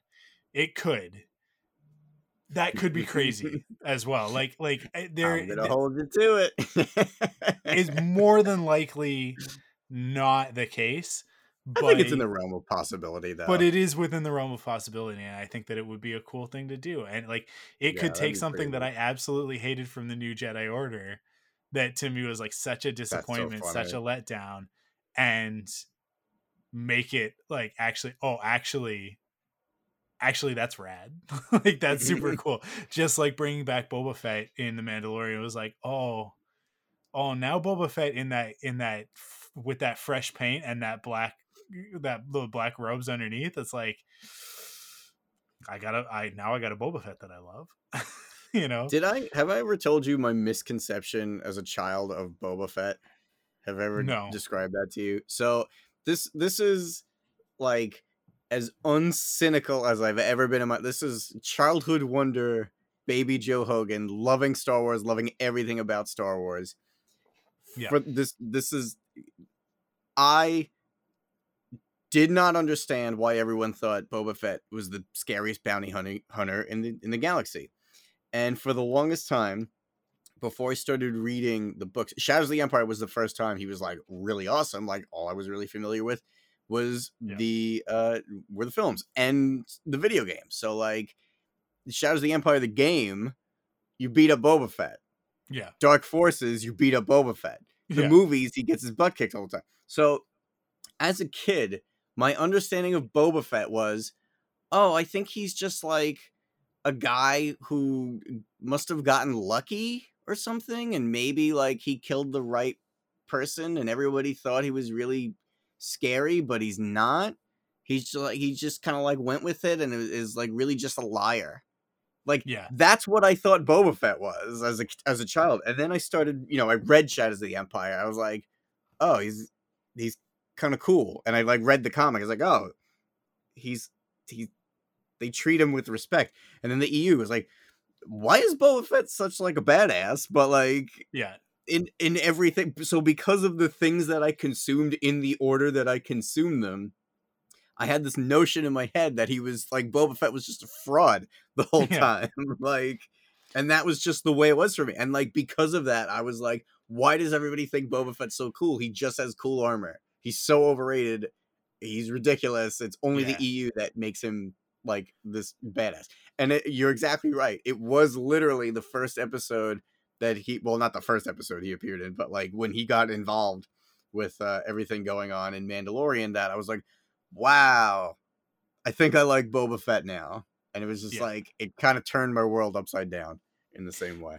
But like but like they also like they they told stories like that back then about Mhm. Boba Fett, that like that asked those questions right because there's a whole character that uh, uh, Jodo Kast right who who Right. Yeah, sure. gets the armor and and and pretends to be Boba Fett basically until Mhm. Boba Fett shows up and kicks his butt right like uh yeah so so they're they like they played with that they definitely played and I think for a for a while people were speculating that like that the boba it's that it was possible that the boba that died at Jabba's palace uh, in the in the Sarlacc pit that that wasn't Boba. That wasn't the Really Boba, clone yeah. Boba, right? That was somebody who had taken the armor from him, and Mhm. whether it happened like like like in between um Empire and Jedi, and it's like and and like you can kind of look at it and go like, well, the the armor is a, like his suit's a different color, like it Yeah. completely changes color.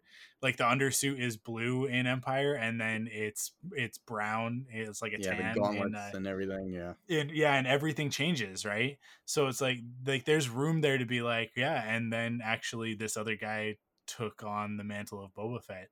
Or like maybe since the Clone Wars, like it has actually passed to like multiple people, right? Mhm. Um I in the same way that people like kind of speculate about James Bond, right? So so you know, it's that was that was kind of going for a while, but now it's like, well now we know. now we know that that was yeah, yeah. But- no question. No, but yeah. Uh should we should we talk more about this Bad Batch episode? I guess. We're not even like a third of the way through the episode. Let's sorry, focus. everyone. Let's focus. Sorry, not sorry.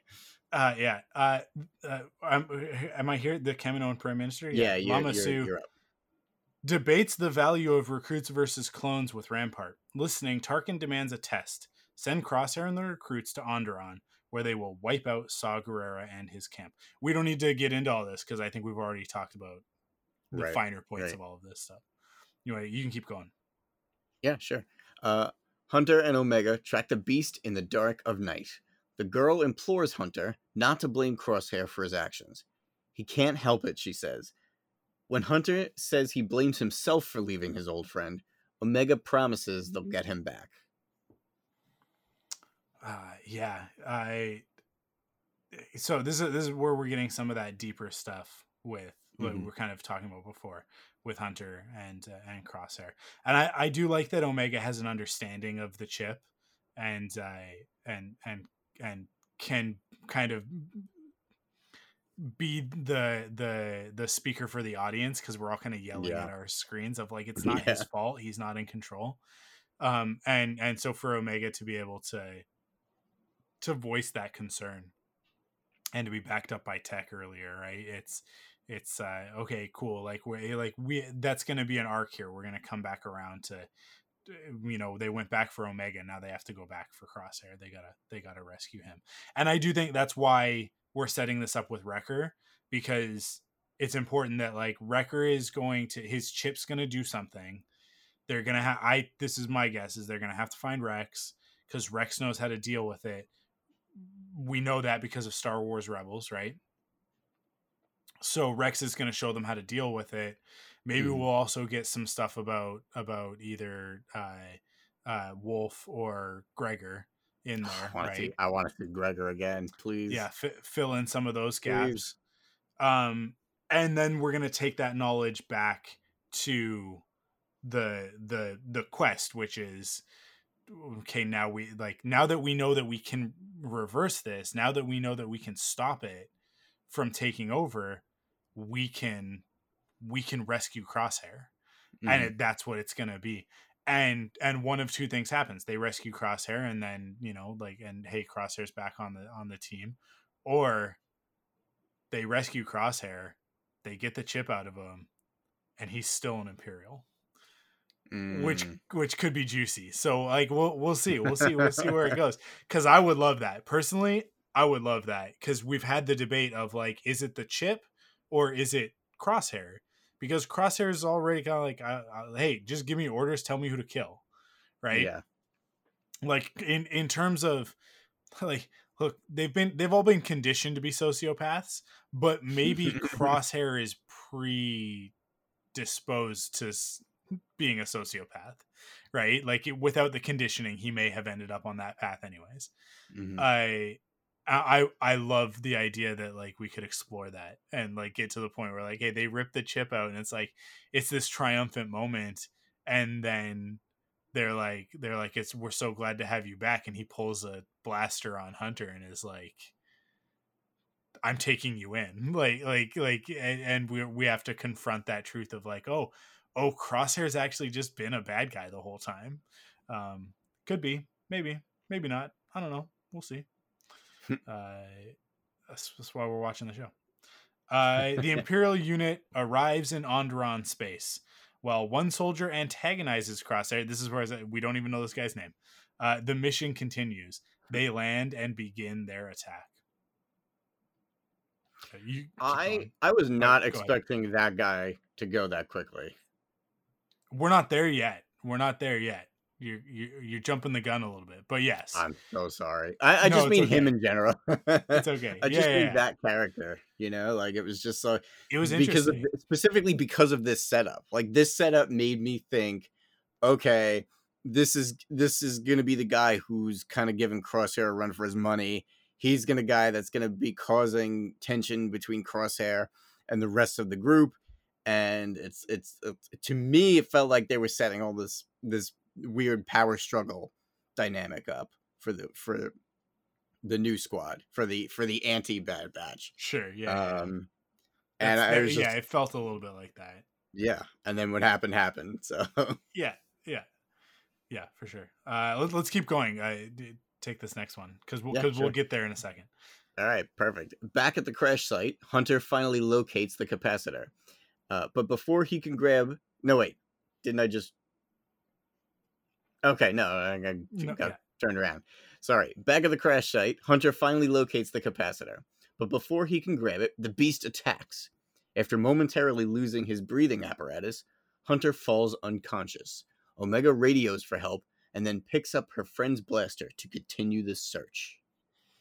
It's weird to me that we never get the cut back to, or or even like just like an acknowledgement of like, oh, we're out of range or something like that. Because it's like, Yeah, because they just go back later. they're like, yeah, Oh, hey, and t- like Tech and Wrecker never show up to help them. Yeah. so it's like uh, I I like that they're on their own. It's just it, this was to me was one of those moments where like this could have been a more a little bit more explicit of like Sure. of like oh something is interfering um, Mhm. with the with the communication. They can't they can't get a signal back. She's gonna have to do this on her own.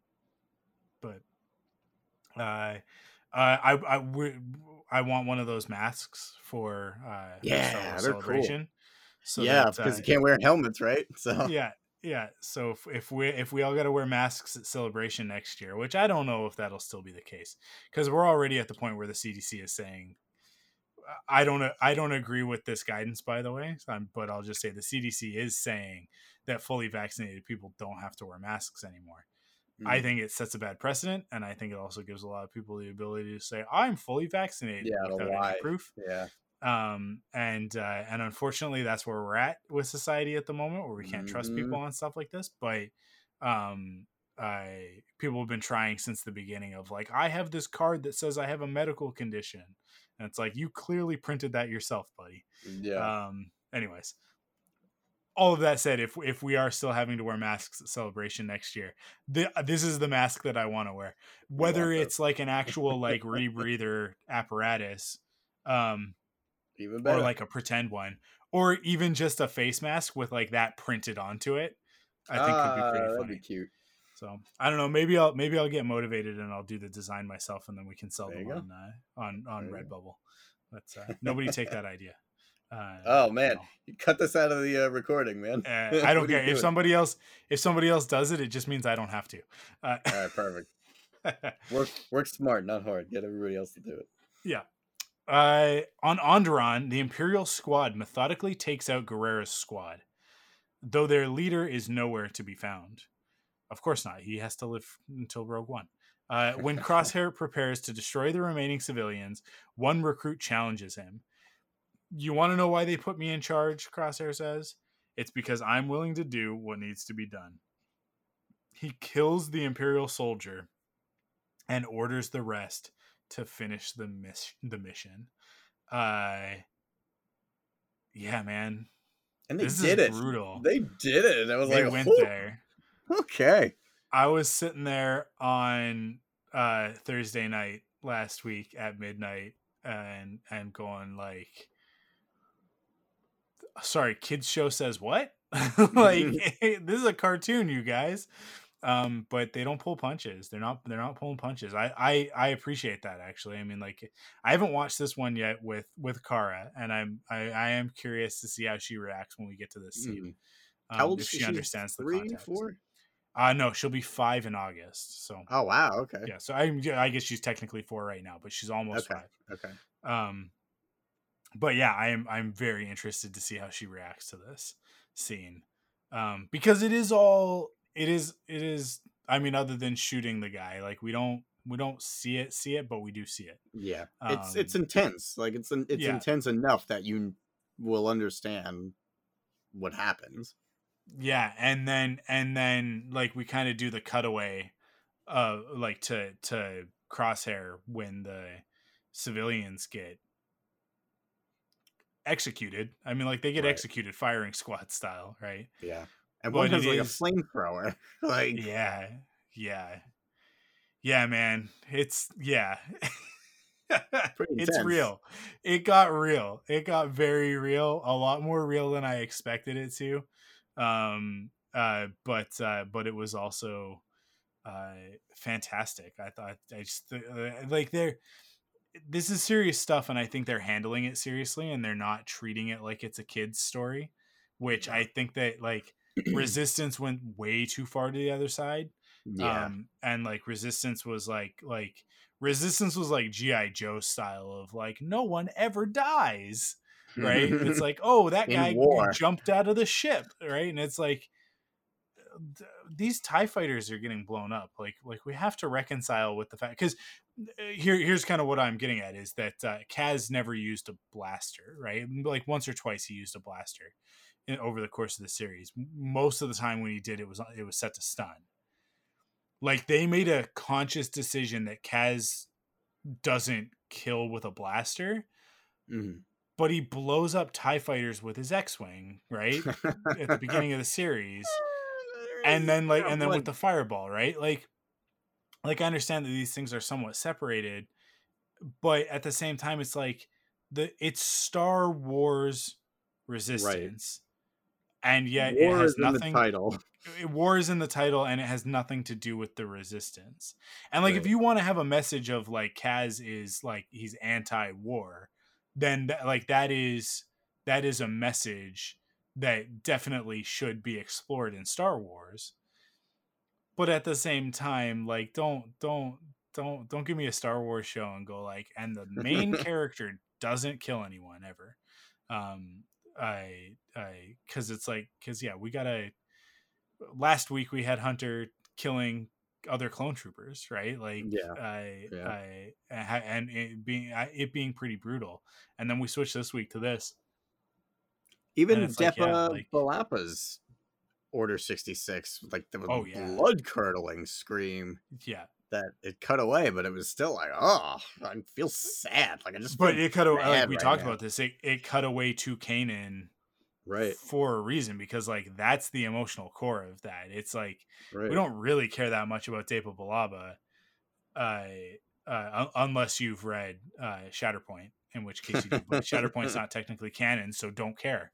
Um, but I, I, yeah, like like it's it's Kanan's reaction, which to me is so much more effective and even even more brutal, is to hear those screams while focusing on the face of this child Mhm. you know, uh, child soldier.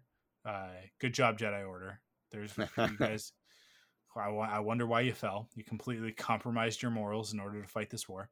Um, yeah, no, I, I, I Star Star Wars needs to go to these places every once in a while because it's kind of it's the peaks and valleys, right? We got to have highs and lows, and you can't Mhm. have highs without lows. So, yeah, I it almost gets crosshair to the point of and maybe for some people for the Kylo Ren needed to you know uh, uh, uh, be prosecuted for his crimes sort of like those those those those opinions are here those people are probably like crosshair is beyond redemption now. And it's like well he's not in control you know? Yeah. let's let's let's have a conversation about this. But uh, yeah uh, it's brutal it goes there look you know who's who you know who's beyond redemption those soldiers the the the storm Oh yeah, the right? ones that had the choice, the free will to do it. Yeah, because it's not just it's at this point it's not just did they follow orders that one trooper stands up and says, I won't do this. This isn't what the Empire stands for. And it's like it it's interesting because you get that moment of like there are people within the Empire that were members of the Republic that are good people, right? It's like when we see Yularen in Star Wars Rebels, and it's like this guy was a hero for us for a long Mhm. time, and now he's helping track down our heroes.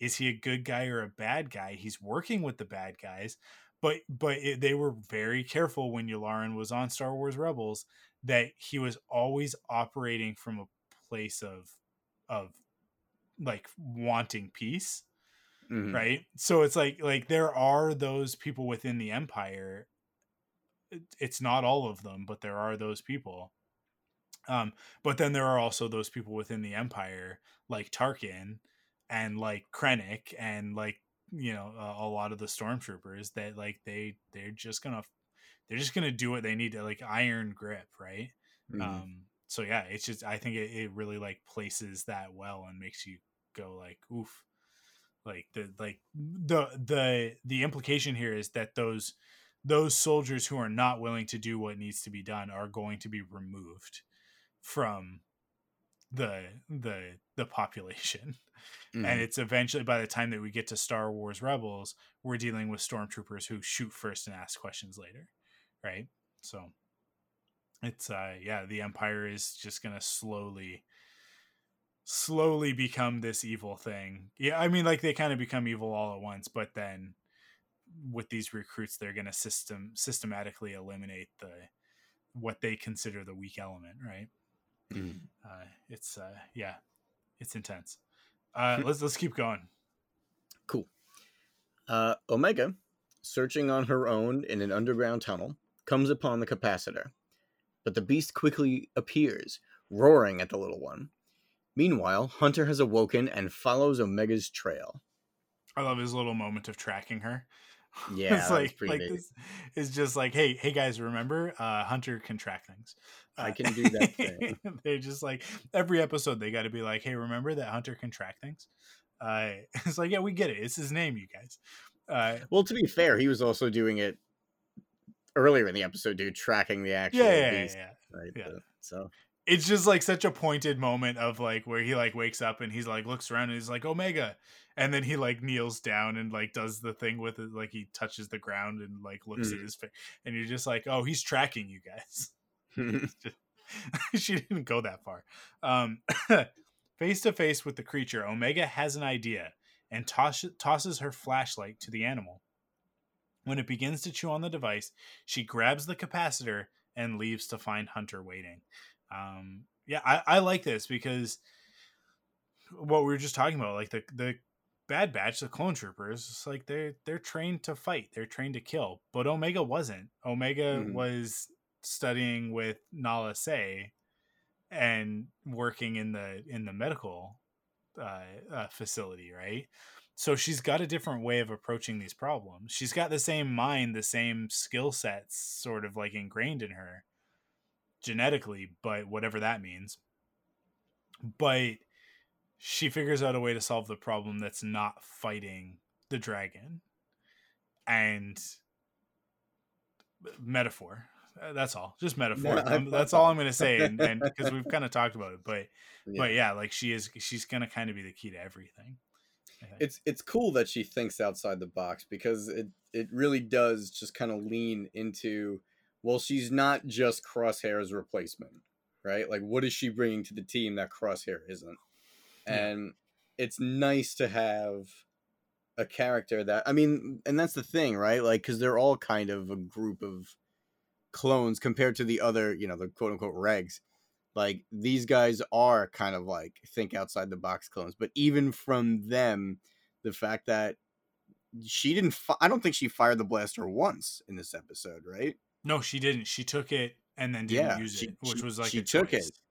Like Yeah. i guess intending to if she had to but then she thought about it before shooting and i just yeah i agree with you i think that's such like a cool yeah. and you know what's nice about that it's i mean uh, it's nice to have a character on this team, like with our good guys, whose first inclination is to try to solve the problem without fighting or killing.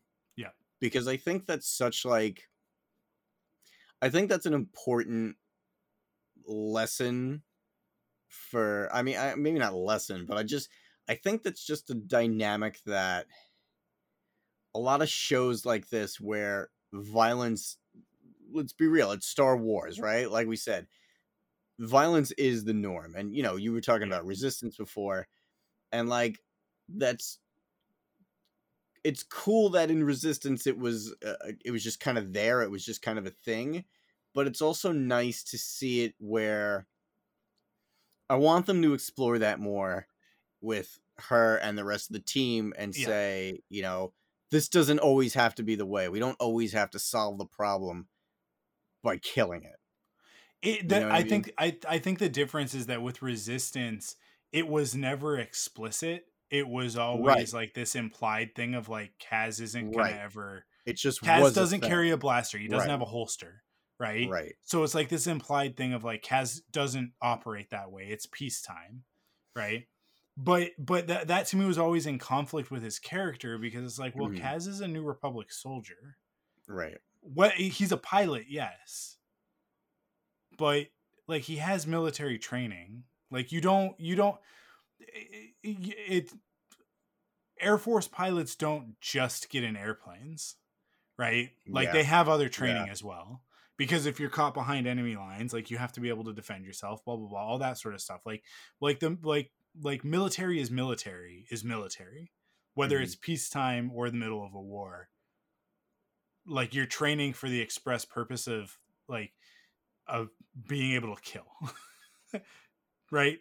The the the the military turns people into sociopaths in that respect. It's a real problem because then when they're when the military's done with people, they tend to just toss them aside and not wor- Mhm. not really worry about that that uh, uh, disposition that they've created, right? Mhm. To serve a to serve a purpose. That's an interesting thing to talk about. That yeah that i would love choice to that that choice is an interesting choice to make. The way they executed it, like everything they executed in Star Wars Resistance, was show, never acknowledge, don't ever tell. yeah And from its from its conception, I get it because it was supposed to be a show about racing. At some point, someone got in there and went, "No, it's called Star Wars Resistance." I guarantee it had a different title for a while when they hmm. were developing it, and then they went, "No, we're going to call it Star Wars Resistance because we have Star Wars Rebels, so now this one's going to be Resistance." And they went, well, if it's resistance, then he should be a part of the resistance. That's what it should be about. It shouldn't be about racing, right? And it's like, and I think that they they then shoehorned in the Poe Dameron, the racing, all of, or, sorry, the the resistance, all of that stuff, and it and the show never gets back to racing. yeah And at the end of season one, they're like the Colossus lifts out of the ocean and flies away, and it's like now we never race anymore. There's one episode in season two, but it's like it's like now it's not about that. When it's like when it was pitched to us, it was like, oh yeah, this is like Speed Racer Star Wars, which I was hmm. like, cool, rad, like let's do that, right? Like like let's have a mythology running through it um, about the rise of the First Order in the background while we hang out on Castilon with this group of ace pilots who race and their personal that like Top Gun meets Speed Racer meets Star Wars, right? Sounds great. And then what did the show end up being? It ended up being like this waffling weird like like like what what is this about? Is it about is it about Kaz uncovering this plot to uh, Mhm. like and like uncovering that the first order is doing this stuff? Well, that never really it doesn't have any consequences in the wider galaxy, right? Like because I- it should have tied into the Last Jedi. It should have tied into Rise of Skywalker. Should have been a part of like, hey, like you know when the call goes out, I I you know that there should have been consequence there. There isn't. Um, yeah, like like that show just uh, at some point someone somewhere cut that show off at the knees and i don't blame the showrunners because we got some of the same people working on this show and some Right, of those yeah. people came from rebels and some of those people came from clone wars like we're talking like these are talented individuals who gave us stuff that we love and yet resistance didn't quite hit the mark and to me that's disney and like that that was producers cutting that show off at the knees and and they Mhm. and then they literally cut it off and it ends in season two and the story does not sa- it's not a satisfying conclusion Mm. I, I even as much as I didn't enjoy the show overall, it's like it didn't it didn't do justice to the storylines that they set up. Um, Hmm. So it was clear that it was supposed to go on for three or four seasons, and we just never got around to it. But coming back to to Bad Batch, it's very clear that these choices are intentional. She picks Mhm. up the gun. She's been mimicking Hunter since Aftermath, right? Like that was a big Right, thing that yeah. everybody loved about Aftermath. Is how much she's like, oh, she's really like imprinting on Hunter and wants to be more like him. And we get that in this episode at the beginning when she's like, "Oh, I want to come with you. I want to track too. I want to learn to do this. Like I'm part of the squad. I got to learn to do these things, right?" And then they're out there. They're they're in the thick of it. She grabs the blaster cuz she's going to do what Hunter was going to do. Mhm. And she goes down there and she finds another way. And it to me like it's very similar to Ezra. Uh, especially like the animal affinity component of it Mm. um but yeah i like like omega making it like the very clear choice of not using the blaster i think is uh uh like that's a decision that that like Mhm. that the writers made right? Like that that wasn't that's not just like a oh uh, we have a rule in the show bible of like you know uh, omega is not going to use a blaster which i don't think is good uh, obviously not the case. We've seen her with that with that bow right? So like she's got she's gonna have her own signature weapon. She's gonna she's gonna fight just like the rest of them but but in this instance i think like like it it is pointed that like the the ordo moon dragon like it's not evil it's not a bad guy Yeah. it's just a it's it's just a problem that needs to be solved and she solves it by giving it the flashlight and taking the capacitor right so Yeah, I like that. um, It's, I like that the blaster is not her first choice. yeah yeah um and and and i also like that this is this is character growth for her right like like again with kaz like it was never we never talked about it. That like he went from being a new republic uh uh in the new republic navy to racing and to, like and just like never picks up a blaster until like the end of season two. I it was just like a like we just never talk about it throughout all Mhm. of that. Whereas with this one like it's very clear that like this is a part of her character development of like she thinks oh i have to i'm gonna be like hunter i'm gonna i'm gonna follow this example right? And then i i and then like realizes in the moment no like i have my own way of doing things and i think by the end of it that's kind of where she's at right? So so yeah i don't know I, I think it's good. I think it's i think it's positive growth for the character for sure. Um do you want to you want to continue on here we're, we're we're almost done we can we can wrap this up. All right, cool. Uh, wait, I think you're up. Isn't it the one before that?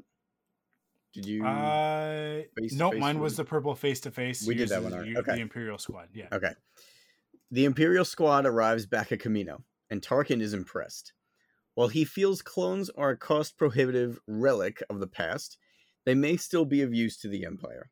He leaves the project under the command of Rampart. Uh, Lama Su confers with Nala Se, worried that their cloning operation is in danger, especially with the continued degradation of Jango Fett's genetic material. If Nala Se's experiment to design a superior clone comes to fruition, it could save the Kaminoans. Uh, Omega is the superior clone, right? Like Yeah. that's Obviously. like like even even more so than Bad Batch. Like I feel like Bad Batch are like uh if we're talking like let's let's let's look at this uh from the Marvel lens with like uh, the super soldier serum, right? Like Bad Batch are are the Steve Rogers super Mhm. soldier serum Mhm. and uh uh Omega is Weapon X, Right. Wolverine, right? it's like oh you know we, we've we've continued experimenting with this and now we're going to do this other thing. Uh yeah so i i think that um i think as we go through the like the series uh, the first season we're going to discover things about omega and what she can do. And and you know i think like a lot of us were were uh sort of theorizing oh could she be force sensitive and i don't think that's going to be it. I I, th- I think it's i think it's going to be a different a different angle. Mhm. um i do think that it's going to end up being that like she has aspects of all four of the bad batch of of clone force 99 um where like like she can track like hunter. She's a crack shot like like crosshair. It, the thing that i think they'll probably show us with is probably strength like at some point she will do something that she shouldn't be able to do Mhm. um and uh, and it'll be like wait a second right and we're we'll probably see that but the rest of them won't see that so it'll be a piece of knowledge that like the only the audience has um but yeah i i could She- see them going She's the way. bad B word. I don't know if we could say that word on here. yeah Oh, bad uh, B word. All right, yeah, she's the bad uh, bitch then. yeah. I yeah, because I, I mean, like going back to what I was saying, I do. If we think fourth dimensionally, which uh, uh, Doc Brown uh, uh, taught me to do at a young age, unlike you, uh, I then you know, and and we're thinking not just in terms of the Bad Batch, but we're also thinking in terms of the Mandalorian or Book of Boba Fett. And if we see this character down the road, I mean, like I want to see a an absolutely jacked Omega, just like, uh, yeah, like like yeah even let's i'm gonna say more so than other people who may have been featured on the show that we no longer speak of okay. but somebody who's like like uh uh like just just just rippling muscles. You know uh that's just got like that that uh uh because i That what i want to see yeah. is like i want to see like Jango at at like his peak but the female version. So this is i've actually been i've been i've been playing around with this in my head. I really want to i really want to draw this version of omega um and so i've been i've actually been looking at like reference which is to say just Oh, like okay, like cool. women that are that are just like ripped yeah. but uh, uh it's it's similar to um uh uh She-Ra in the newer series i don't know if you if you sure. Yeah. Of that course. Yeah. but but I the thing that I love the most about that show is it when like like uh Adora is like a normal person. she's fit, like she's a Mhm. she's a, a a soldier in in the Horde army and whatever and and and and a good fighter in her own right. But then when she gets the sword and transforms into She-Ra, She-Ra is like a half a foot taller and like a half a foot broader like like her shoulders like like expand like she's she's jacked like the way that they draw her and it's a very simplistic cartoon but uh like like like the style um like very stylized but still like compared to other characters on the show she's like you can tell like ah like she's fit. And like i kind of like i see omega as being very similar of like like if like if we get to see her as an adult later on in these stories in, in star wars she's gonna be like yeah she's gonna look like a mandalorian i, I don't know what else to say but uh but i like what i want to see is i want to see her standing next to like bo-katan and uh um oh what's sasha banks character's name uh oh, I can never remember her name. Costco Reeves. Is that right? Sure. Yeah. Costco. Um, sure. yeah, Costco.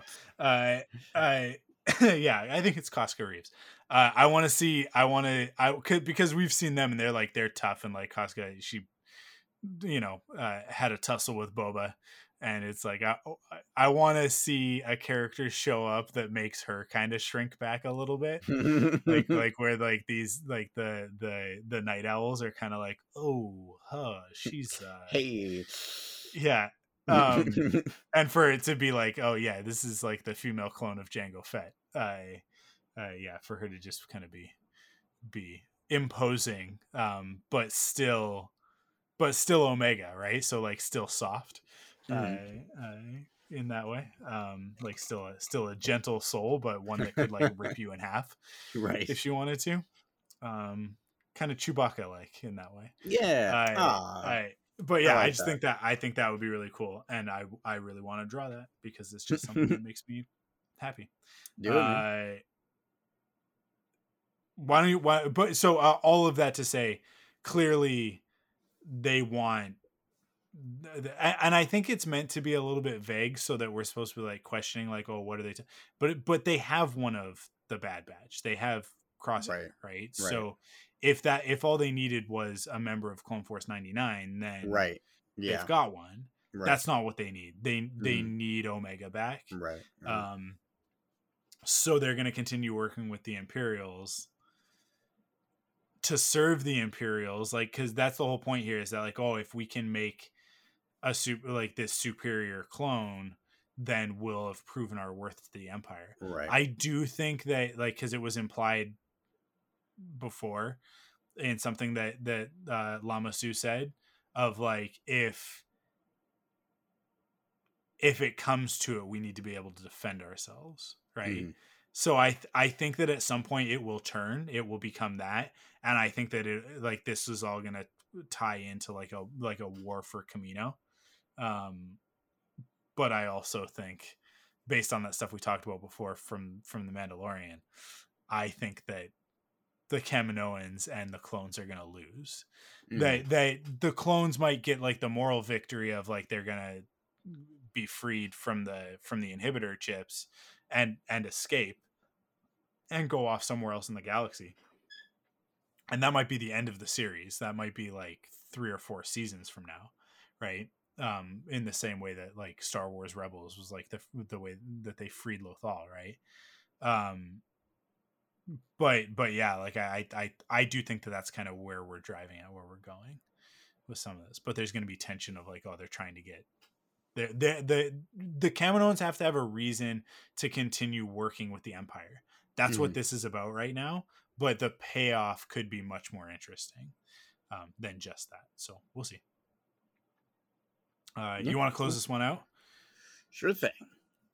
Finally, Crosshair returns to his barracks alone while the Bad Batch blast off. This is the second week in a row I've had to read the Bad Batch blast off, and both times I almost tripped over it. As they reach the stars, Wrecker presents a gift to Omega, her own room. It's perfect, she says.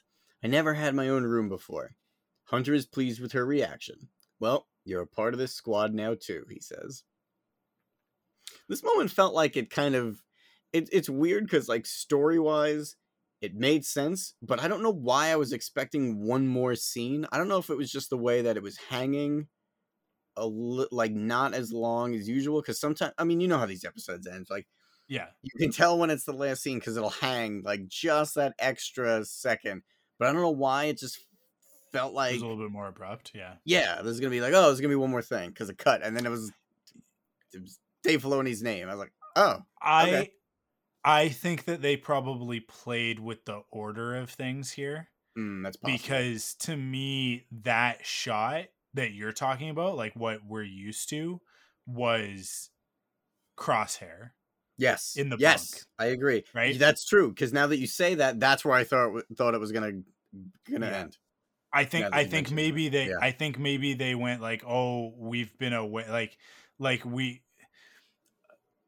actually i'll tell you exactly what it was i'll i'll guarantee this i guarantee this if we could talk to them about it to the to, to the directors about it I, I i'm almost positive as it was written it was probably you know like they get back with the capacitor they do all of that stuff um uh, and and and they they they blast off and and we get the scene of her getting her bed right? Getting her room.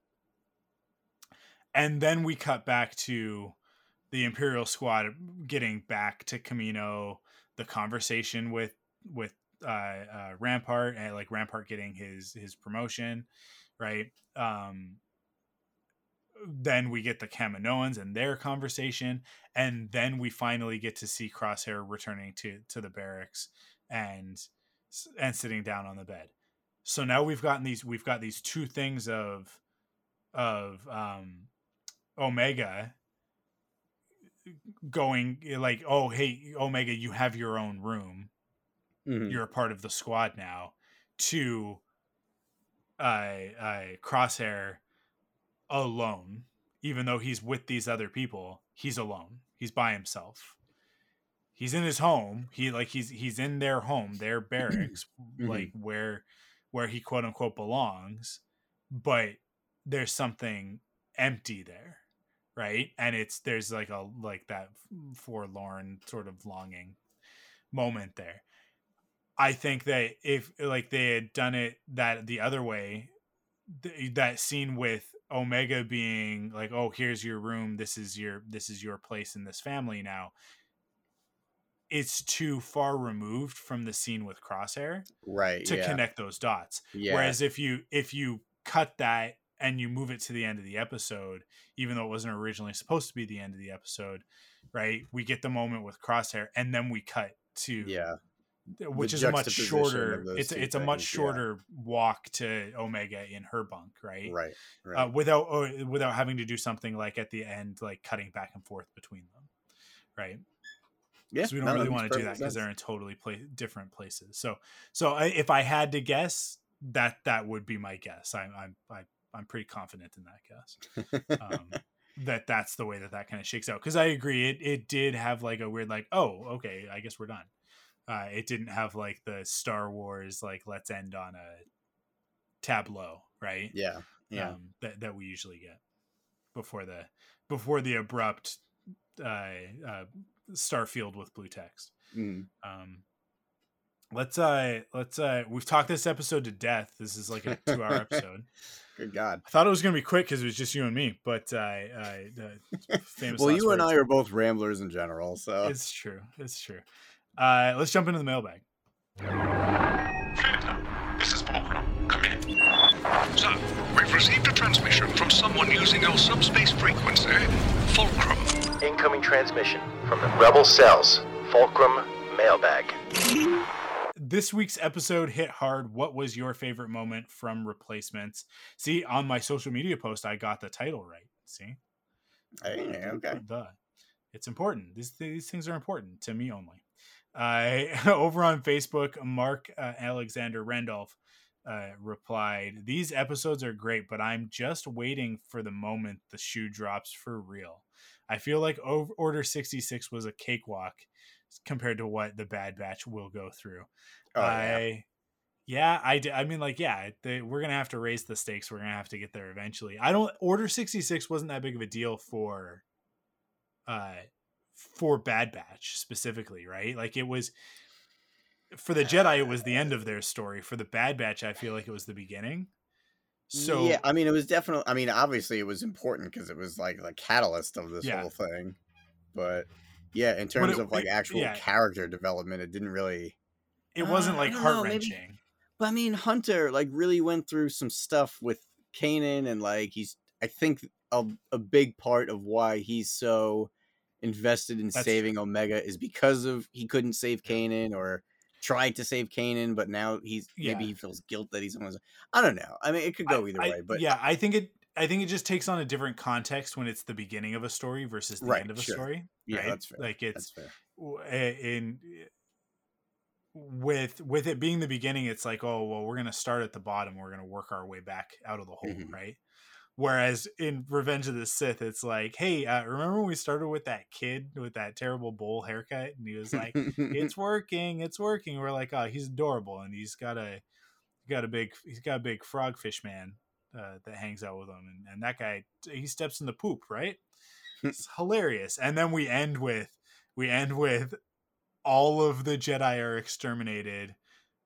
You were my brother anakin. I loved you. I hate you i'm burning padme dies. Right? That's very different than than i then what's going on with the other clone troopers. How come they're killing the jedi? I don't know but we got to escape. Right? Like I don't know. like- That's weird. Yeah. uh yeah. No, no- time. No time to talk. Gotta go.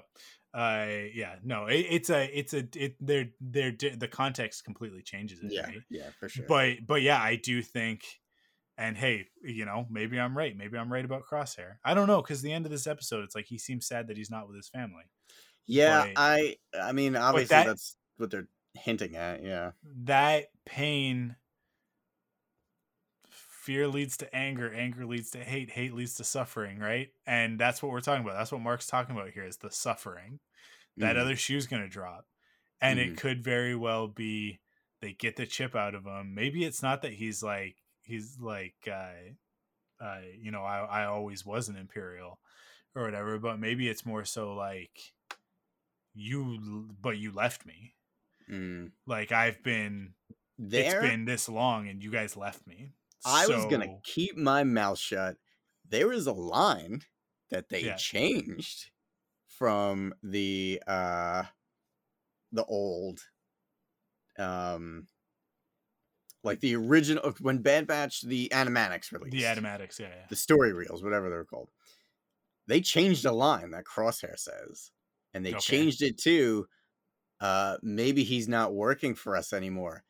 I wouldn't be if if I was left behind. And then like Rex gets in his face, and Wrecker like pushes him off. And I remember saying to myself, "That's weird that they changed that line."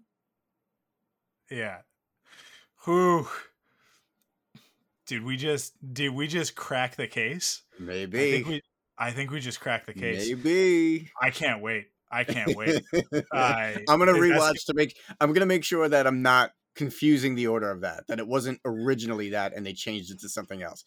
I'm gonna do that as soon. No, I think you're right because. I never watched the animatics and I remember the moment that you're talking about Okay. because like that's when that's when the tension starts to build, right? Because Yeah. they're like, "Oh, we got to rescue Echo," and Mhm. Crosshair's like, "Hey, like like this might not be worth it. Maybe he's a separatist now." I feel thing, like the original line was like, "Are you sure he's not already dead? You left him behind. He- He'd still be Yeah, yeah. alive if you didn't." Something like that.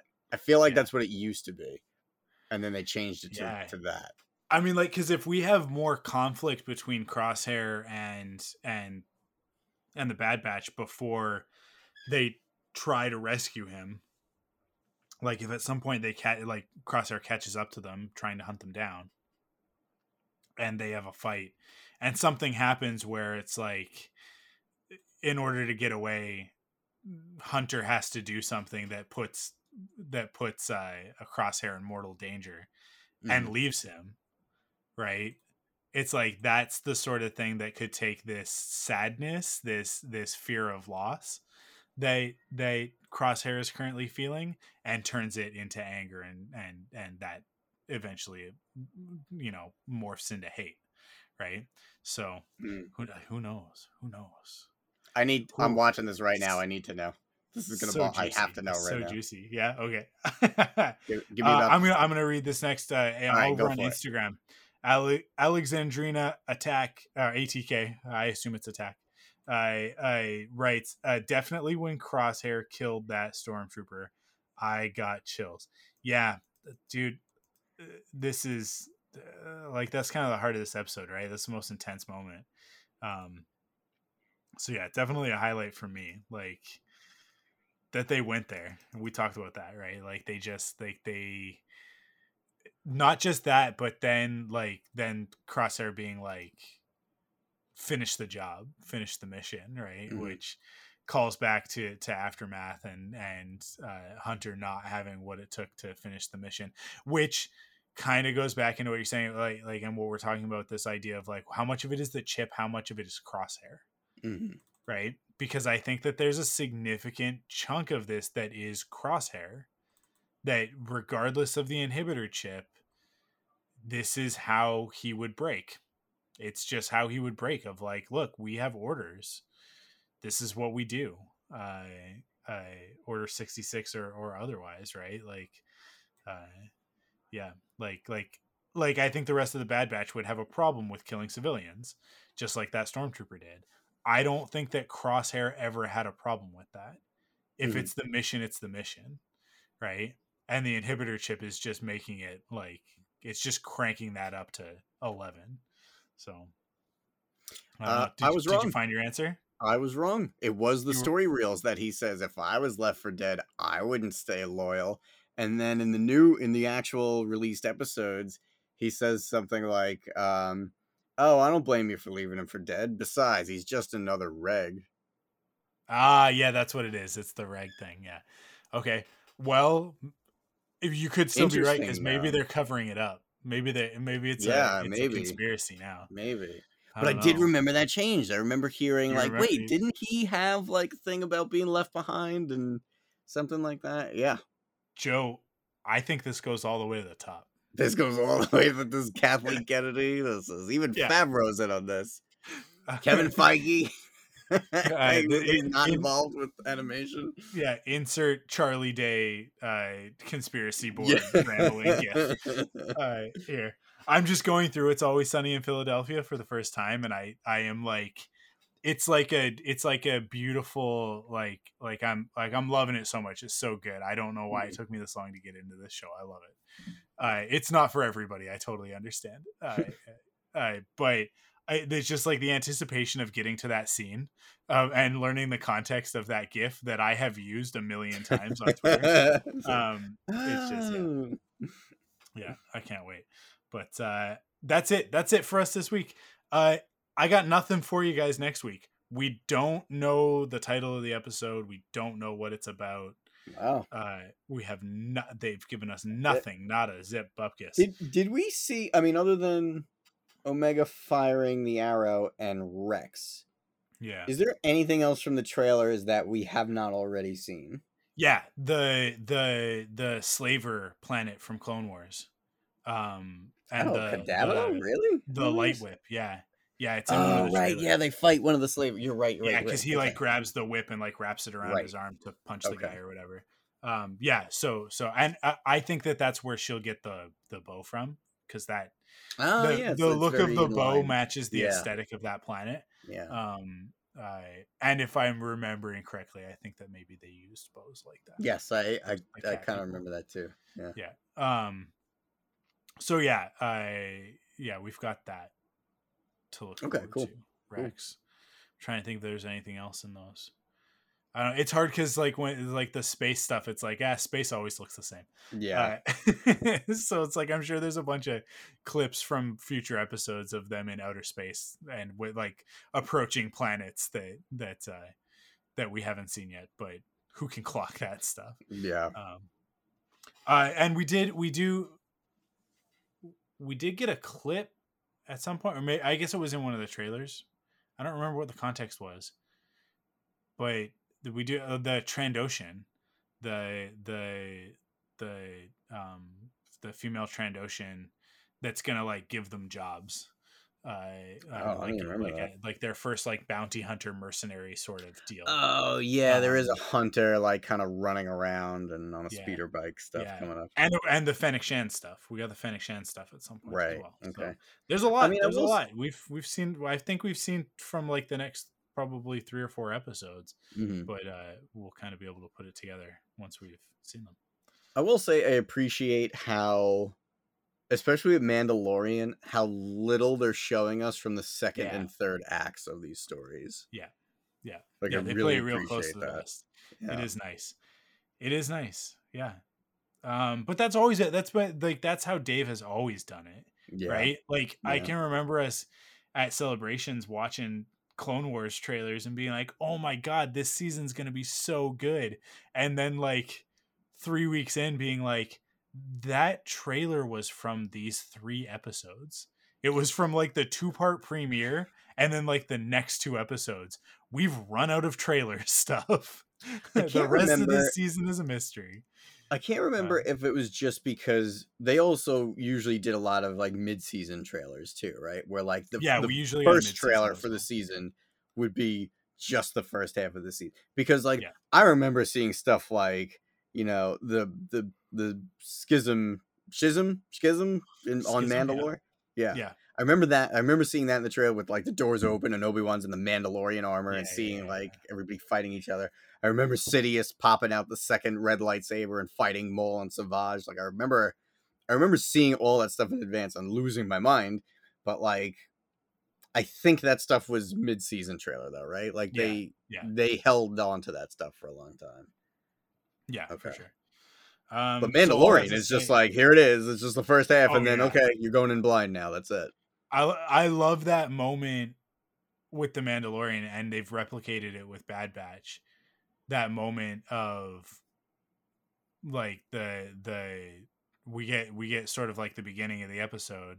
It's a little bit different with Bad Batch, but with Mandalorian, we get the beginning of the episode, the cold open or whatever, right? And then we would always get like the cut to the chapter title Yeah, and that and the chapter title is always the moment where it's like it's like i really don't want to be up at midnight right now i for you it's even later if you're staying up uh, which you are of course i Oh, I do. Yeah, I wait till three. I don't care. i'm always like i'm always like sitting there and it's usually like it's like it's like five after 12 and i'm like i really should be in bed the kids are gonna be up at seven o'clock no matter what i gotta work tomorrow and then it'll be like da-dum, boom, boom, boom, boom, like showing like the title, and I'll be like, Fine. the marshal i'm in oh yeah let's go like i'm awake i'm awake um yeah and and they do the same thing with bad batch where it's like we kind of get the the the the opening like Mm. like the skip intro. Somebody made a joke i don't remember who it was but somebody made a joke of like the skip intro like yeah i i, I need to it's just so glad for this time saving feature because the intro on bad batch is like three seconds long. Yeah, it's just like a sting and then and then we get the title of the episode. Um yeah. We'll be back next week to talk about it whatever it's about uh i don't know maybe we should just make up a title and a description uh the next episode is uh milk run okay. that that would that would be a Star Wars Rebels episode. It is. third episode of Star Uh, Wars yeah, episode. uh, Star Wars. Rebels is a Milk Run. Yeah, the title is Milk Run. The the uh, the Bad Batch have to uh, take odd jobs in order to survive, and uh, but then it goes wrong, and uh, they meet a new foe. And shenanigans ensue. Let's see how close I am. We'll see how close I am. Uh, it could, that could Imagine be any it's episode actually called. Milk Run. I'm just gonna be like, dude, go play the lotto right now Yeah, yeah. while you're still hot. uh, awesome. Well, thank you everybody for listening. Uh, And Yeah. uh, yeah, we'll we'll be back next week with another episode of the Bad Batch. Bye, guys.